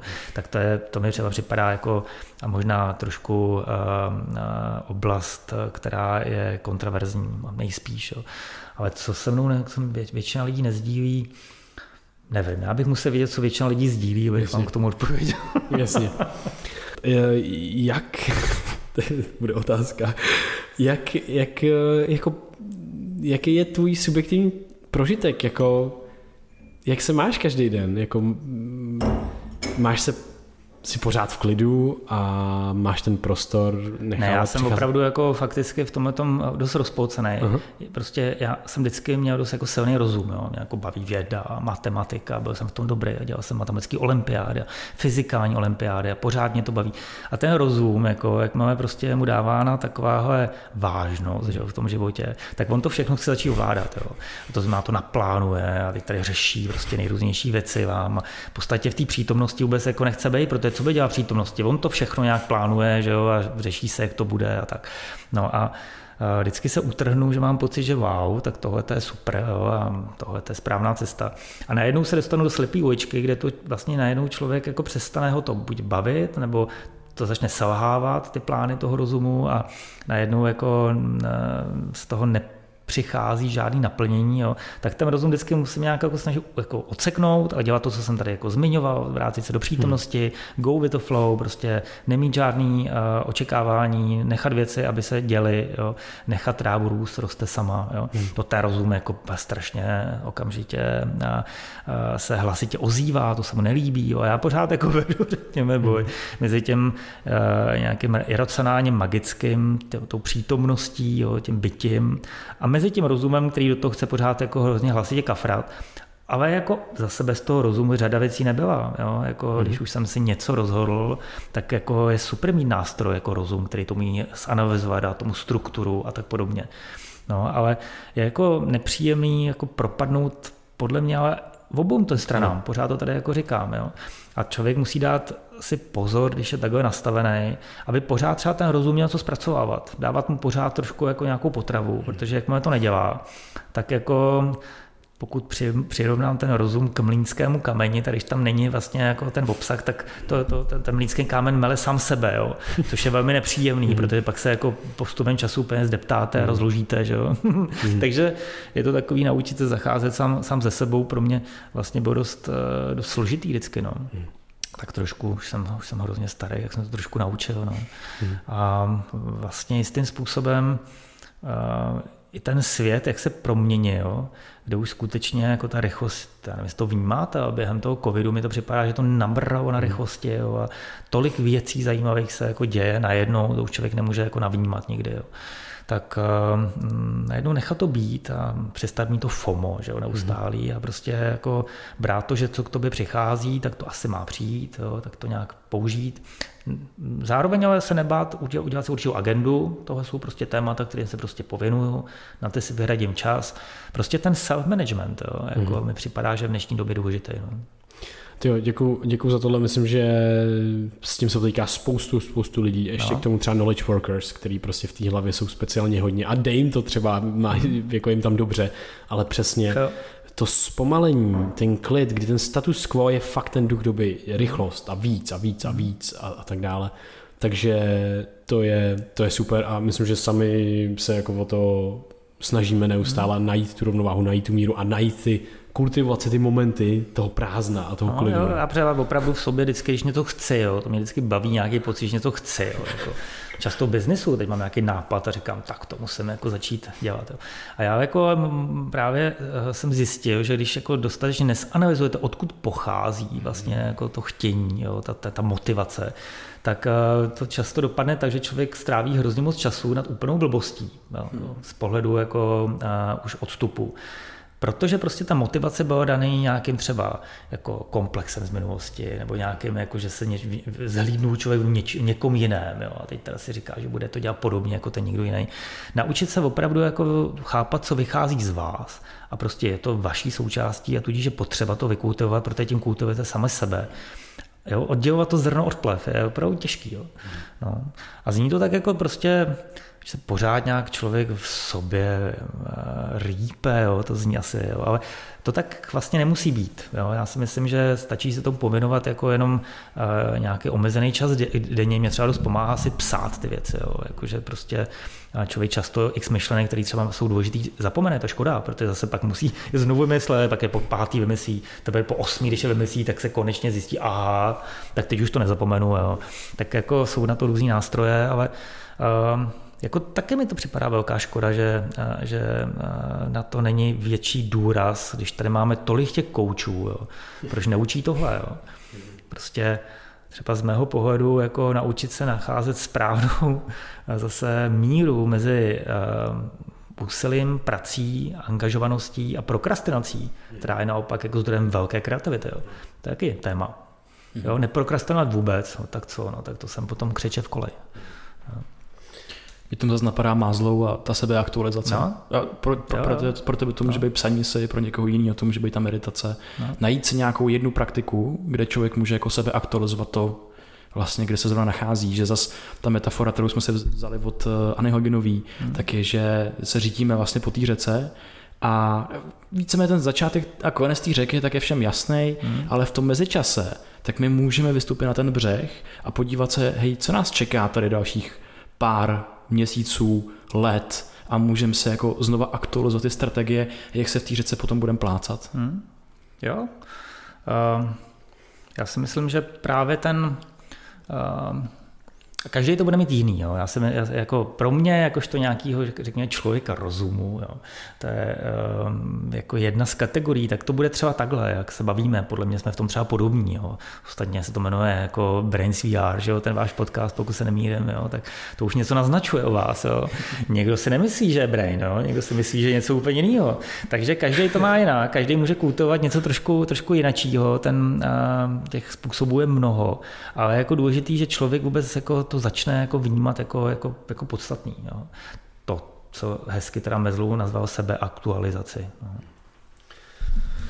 no tak jo, uh, já si myslím, pokud něco ještě nemáš, ještě poslední otázku, asi klasickou. Že? Poslední klasickou otázku, možná mám dvě poslední klasické otázky. Hmm. A to je, jestli máš ještě také nakonec eh, třeba na srdce něco vzkázat do éteru posluchačům zkázat do éteru posluchačům. Ne, tak pišnej nejsem, abych jako něco tady sděloval. A můžeš. Můžu, být, ale, můžeš no, být i pišnej. Ale prostě nejsem pišnej. Nejhorší jsou jako nevyžádané rady. Jo. Mně jako přijde, já vždycky, když někam přijdu a tam někdo začne udělovat nevyžádané rady, teda, tak to mi připadá jako možná lepší komedie, než jít eh, na komedii do kina. Jo. Takže jako... A, je to úplně jednoduchý, pokud eh, máte pocit, že jste naplnění a pokud máte pocit, že všechno je v pořádku ve vašem životě a cítíte jako eh, smysl a všechno je fajn, super, nechte to takhle a, a nikam se netlačte zbytečné, ale pokud eh, máte pocit, že něco vám tam někde nějak jako chybí, tak dobrý předtím neutíkat, dobrý to nevytěsňovat a naopak dobrý se na to zaměřit. A to, co vlastně se má pořešit, nebo i poléčit, tak musí být první zvědoměno. Jo? A teprve, když to zvědomíme, tak se můžeme vůbec zabývat tím, co s tím. A mně tady připadá, že hrozně jako lidí má různý trable, nevědomí, jo, vůbec o tom netuší. Jo. Ale přitom to strašně ovládá jejich život. A jak říká Jung, často se to pak nazývá osudem. to je krásný. A ta poslední otázka, kterou posou, pokládáme eh, každému z našich hostů, tak je, jestli si našel smysl ve svém životě, anebo jeho, jestli ho třeba stále hledáš. já ho tady vždycky nacházím, zase ztrácím, zase nacházím. Jo. Já jako si myslím, že celý to um, trošku mi připadá západní filozofií uh, PR-ově zpracování téma hledání smyslu a ta, ta nezbytnost toho uh, mít ten smysl v svém životě, že to je přeceňovaný. Jo. Já si myslím, že kdybychom nevěděli, že ten smysl potřebujeme, tak spousta lidí je bez toho spokojená, jo, prostě právě v té přítomnosti. Ale jasně, pokud někdo potřebuje mít jako nějaký životní moto, jo, mít to někde napsaný a být schopen, když se někdo zeptá, říct, můj smysl života je takovejhle, jo, nic proti tomu. Jo. Jako, a, prostě život má takový smysl, jaký mu dáme. No. A já si nemyslím, že tohle to je, protože to je hodně o rozumu. Jo, tak si nemyslím, že kdyby zrovna na tohle byla skvělá odpověď, že to je celá, celý řešení toho problému. tak uh, uh, asi tak. No. Wittgenstein se tomu smál, že o tomu smyslu. Jo. Jako vždycky říkal, jaký je smysl života, tak on řekl, na to je jednoznačná odpověď, špatně položená otázka, syntax error. Eh, kde tě lidi najdou, jaký projekty teďka děláš, jaký odkazy nám můžeš zanechat tady posluchačům do popisku? Který tam... No, nevím, jestli zrovna chci tady úplně promovat, eh, co máme v Doxu za super výstavy a tak dále. To jsme se dost odchýlili od, od témat, co jsme tady nastolili a je docela jako, jako hezký, že jsme se udrželi v té komplikovanosti a v eh, to, té řece filozofie. No nicméně, eh, pokud kde mě najdou, já používám Facebook jako blog, takže když si mě někdo přidá jako, že follow na Facebook, tak občas tam píšu něco a asi to jako nemá žádný jako hlubší smysl, ale zrovna když cítím nějaký pocit, že něco chci okomentovat, tak to udělám. Tak pokud posluchače baví číst, tak si třeba můžou mě follownout na Facebooku a, obecně já vlastně, že bych se chtěl řekněme, dostat do situace, kde tu svoji identitu budu skrze nový a nový a nový projekty, tak já to nemám. Já spíš jako myslím, že ehm, někdo to hezky teď říkal, že pořád je heslo máme navíc, jo. já jako si myslím, že mám ramíň. hezky, to je dobrý. Já můžu zvolnit. To se mi líbí. Už jsem dost starý na to, abych něco podobného mohl říct. No, kdybych to řekl ve 20, tak samozřejmě jako se pokárám, ale ve svém věku snad je to OK. To si chci říkat taky teďka. to je hodně dobrý, to se mi fakt hodně líbí. Uh, super, tak moc děkujeme, byl to pro nás zážitek, bylo super, to taková fakt příjemná, příjemná flow, příjemný rozhovor. Já myslím, že těch otázek a věcí, v kterých se můžeme hezky tak nějak uh, uh, rejpat a, a, a, a polemizovat a bavit se je ještě dál a víc, což mm. si myslím, že můžeme nahrát někdy, jestli bys chtěl další díl a Super. budeme moc rádi. A děkujeme všem posluchačům, kteří se dostali až, až, až sem. Uh, navštivte uh, samozřejmě fond pro výzkum psychedelik, jak to je nadační fond? Jo, jo, je to Psyres. Psyres, no, Psyres. myslím, že CZ nebo .eu, tak to je jako jedna z věcí, jinak eh, podporu třeba je nadační fond jo, Neuron, mám je, pocit, že to jo. tady proběhlo u vás též, tak to je taková další hezká aktivita. Promotion vědy mi přijde taky důležitý, aby děti chtěly být, řekněme, vědcem, který eh, změní běh dějin a ne jen třeba sportovcem nebo populárním zpěvákem, tak to mě taky dost oslovuje. No. A mám rád umění, tak různě podporu všelijakých formách, protože umění je v podstatě hezký způsob, jak eh, zvyšovat kreativitu a jo, tak pořád, pořád se něco děje. Zase jako žijeme v unikátní době, hmm. já se hmm. vlastně nemůžu, nemůžu stěžovat přes to zlý, co se děje a, a zmiňujeme jsme spoustu jako katastrof, který jako číhají za každým druhým rohem, tak je jako možnost, že všechny ty, ty challenges zvládneme, tím vyrosteme, co neroste, že jo, tak je mrtvé, jo, hmm. jako ten, ten, ta, ta moudrost se rodí skrze bolest, jsme řekli. A já, já jsem vlastně optimista nakonec. Hmm. Super, uh, takže nadační fond Neuron, vlastně tohle je i, i, i edice dnešního dílu, právě Neuro, Neuronová, s kterým spolupracujeme mm. my sami. A napadá mě jedna zajímavá věc, když jsme mluvili o tom, jaký všechny praktiky můžeme dít a nebejt v té jako rutině, tak my sami děláme eh, kemp, jmenuje se Smysluplný kemp, Brain VR, ještě pár posledních volných míst máme, je od 1.7. až do 3.7. Napište nám pro víc info a jednou z mála posledních věcí, kterou nás můžete podpořit, jestli vás to, co děláme, eh, baví, jestli chcete dál šířit tyhle myšlenky a tak dále, tak můžete sdílet tenhle ten díl se svou mámou, tátou, babičkou, dědou, segrou, vaší sociální bublinou, třeba na Facebooku, na Instagramu, na těch moderních výdobicích, který dneska máme a dřív úplně tady eh, nebyly, takže úžasná, úžasná vlastně doba, že tohle se dít může a můžete nás podpořit i třeba tím a sami sebe, že si... Ale a tak závěrečná otázka, jo. Jako ten váš podcast se jmenuje Brains? Brain, Brain. A nebo Brain, to znamená, vy jako postulujete, že všichni jsme jeden mozek. Jako je tam, ta myšlenka tam je taková, ale, ale zároveň ne. Je to takový, že prostě my máme hrozně rádi koncept sítě mozkový, jakoby sítě mozků, mm-hmm. protože prostě právě teď transcendujeme skrz jenom to, že existujeme sami sebe. A ty jsi obsažený v mém mozku, hmm. přímo fyzicky v mých neuronálních spojích, protože jsme něco spolu zažili, já tě hmm. znám, už jsem viděl tvé jméno, už jsem viděl tvůj obličej, navždycky jsi hmm. byl ve mně a já jsem hmm. teďka v tobě a nějak se to nezmění. A tohle to my takhle vytváříme se všema vlastně našima posluchačema, že vytváříme takovou komplexní síť a tohle vytváří celá civilizace. Hmm. Že máme rádi vlastně tak, fakt jako úplně na, že tohle zní to hrozně vlastně jako, jako velice, ale vlastně je to úplně na základních principech postavená prostě věc, která nás moc baví. A vlastně, aby vzniklo cokoliv, eh, co se týče naší civilizace a tak dál, tak se musí jako dát pár mozků dohromady, takže hmm. Brain VR. Dejte mozky dohromady, super závěr. tak super, díky moc, mějte se krásně a brzy naslyšenou. Ahoj. Děkuji. Díky, díky Václav.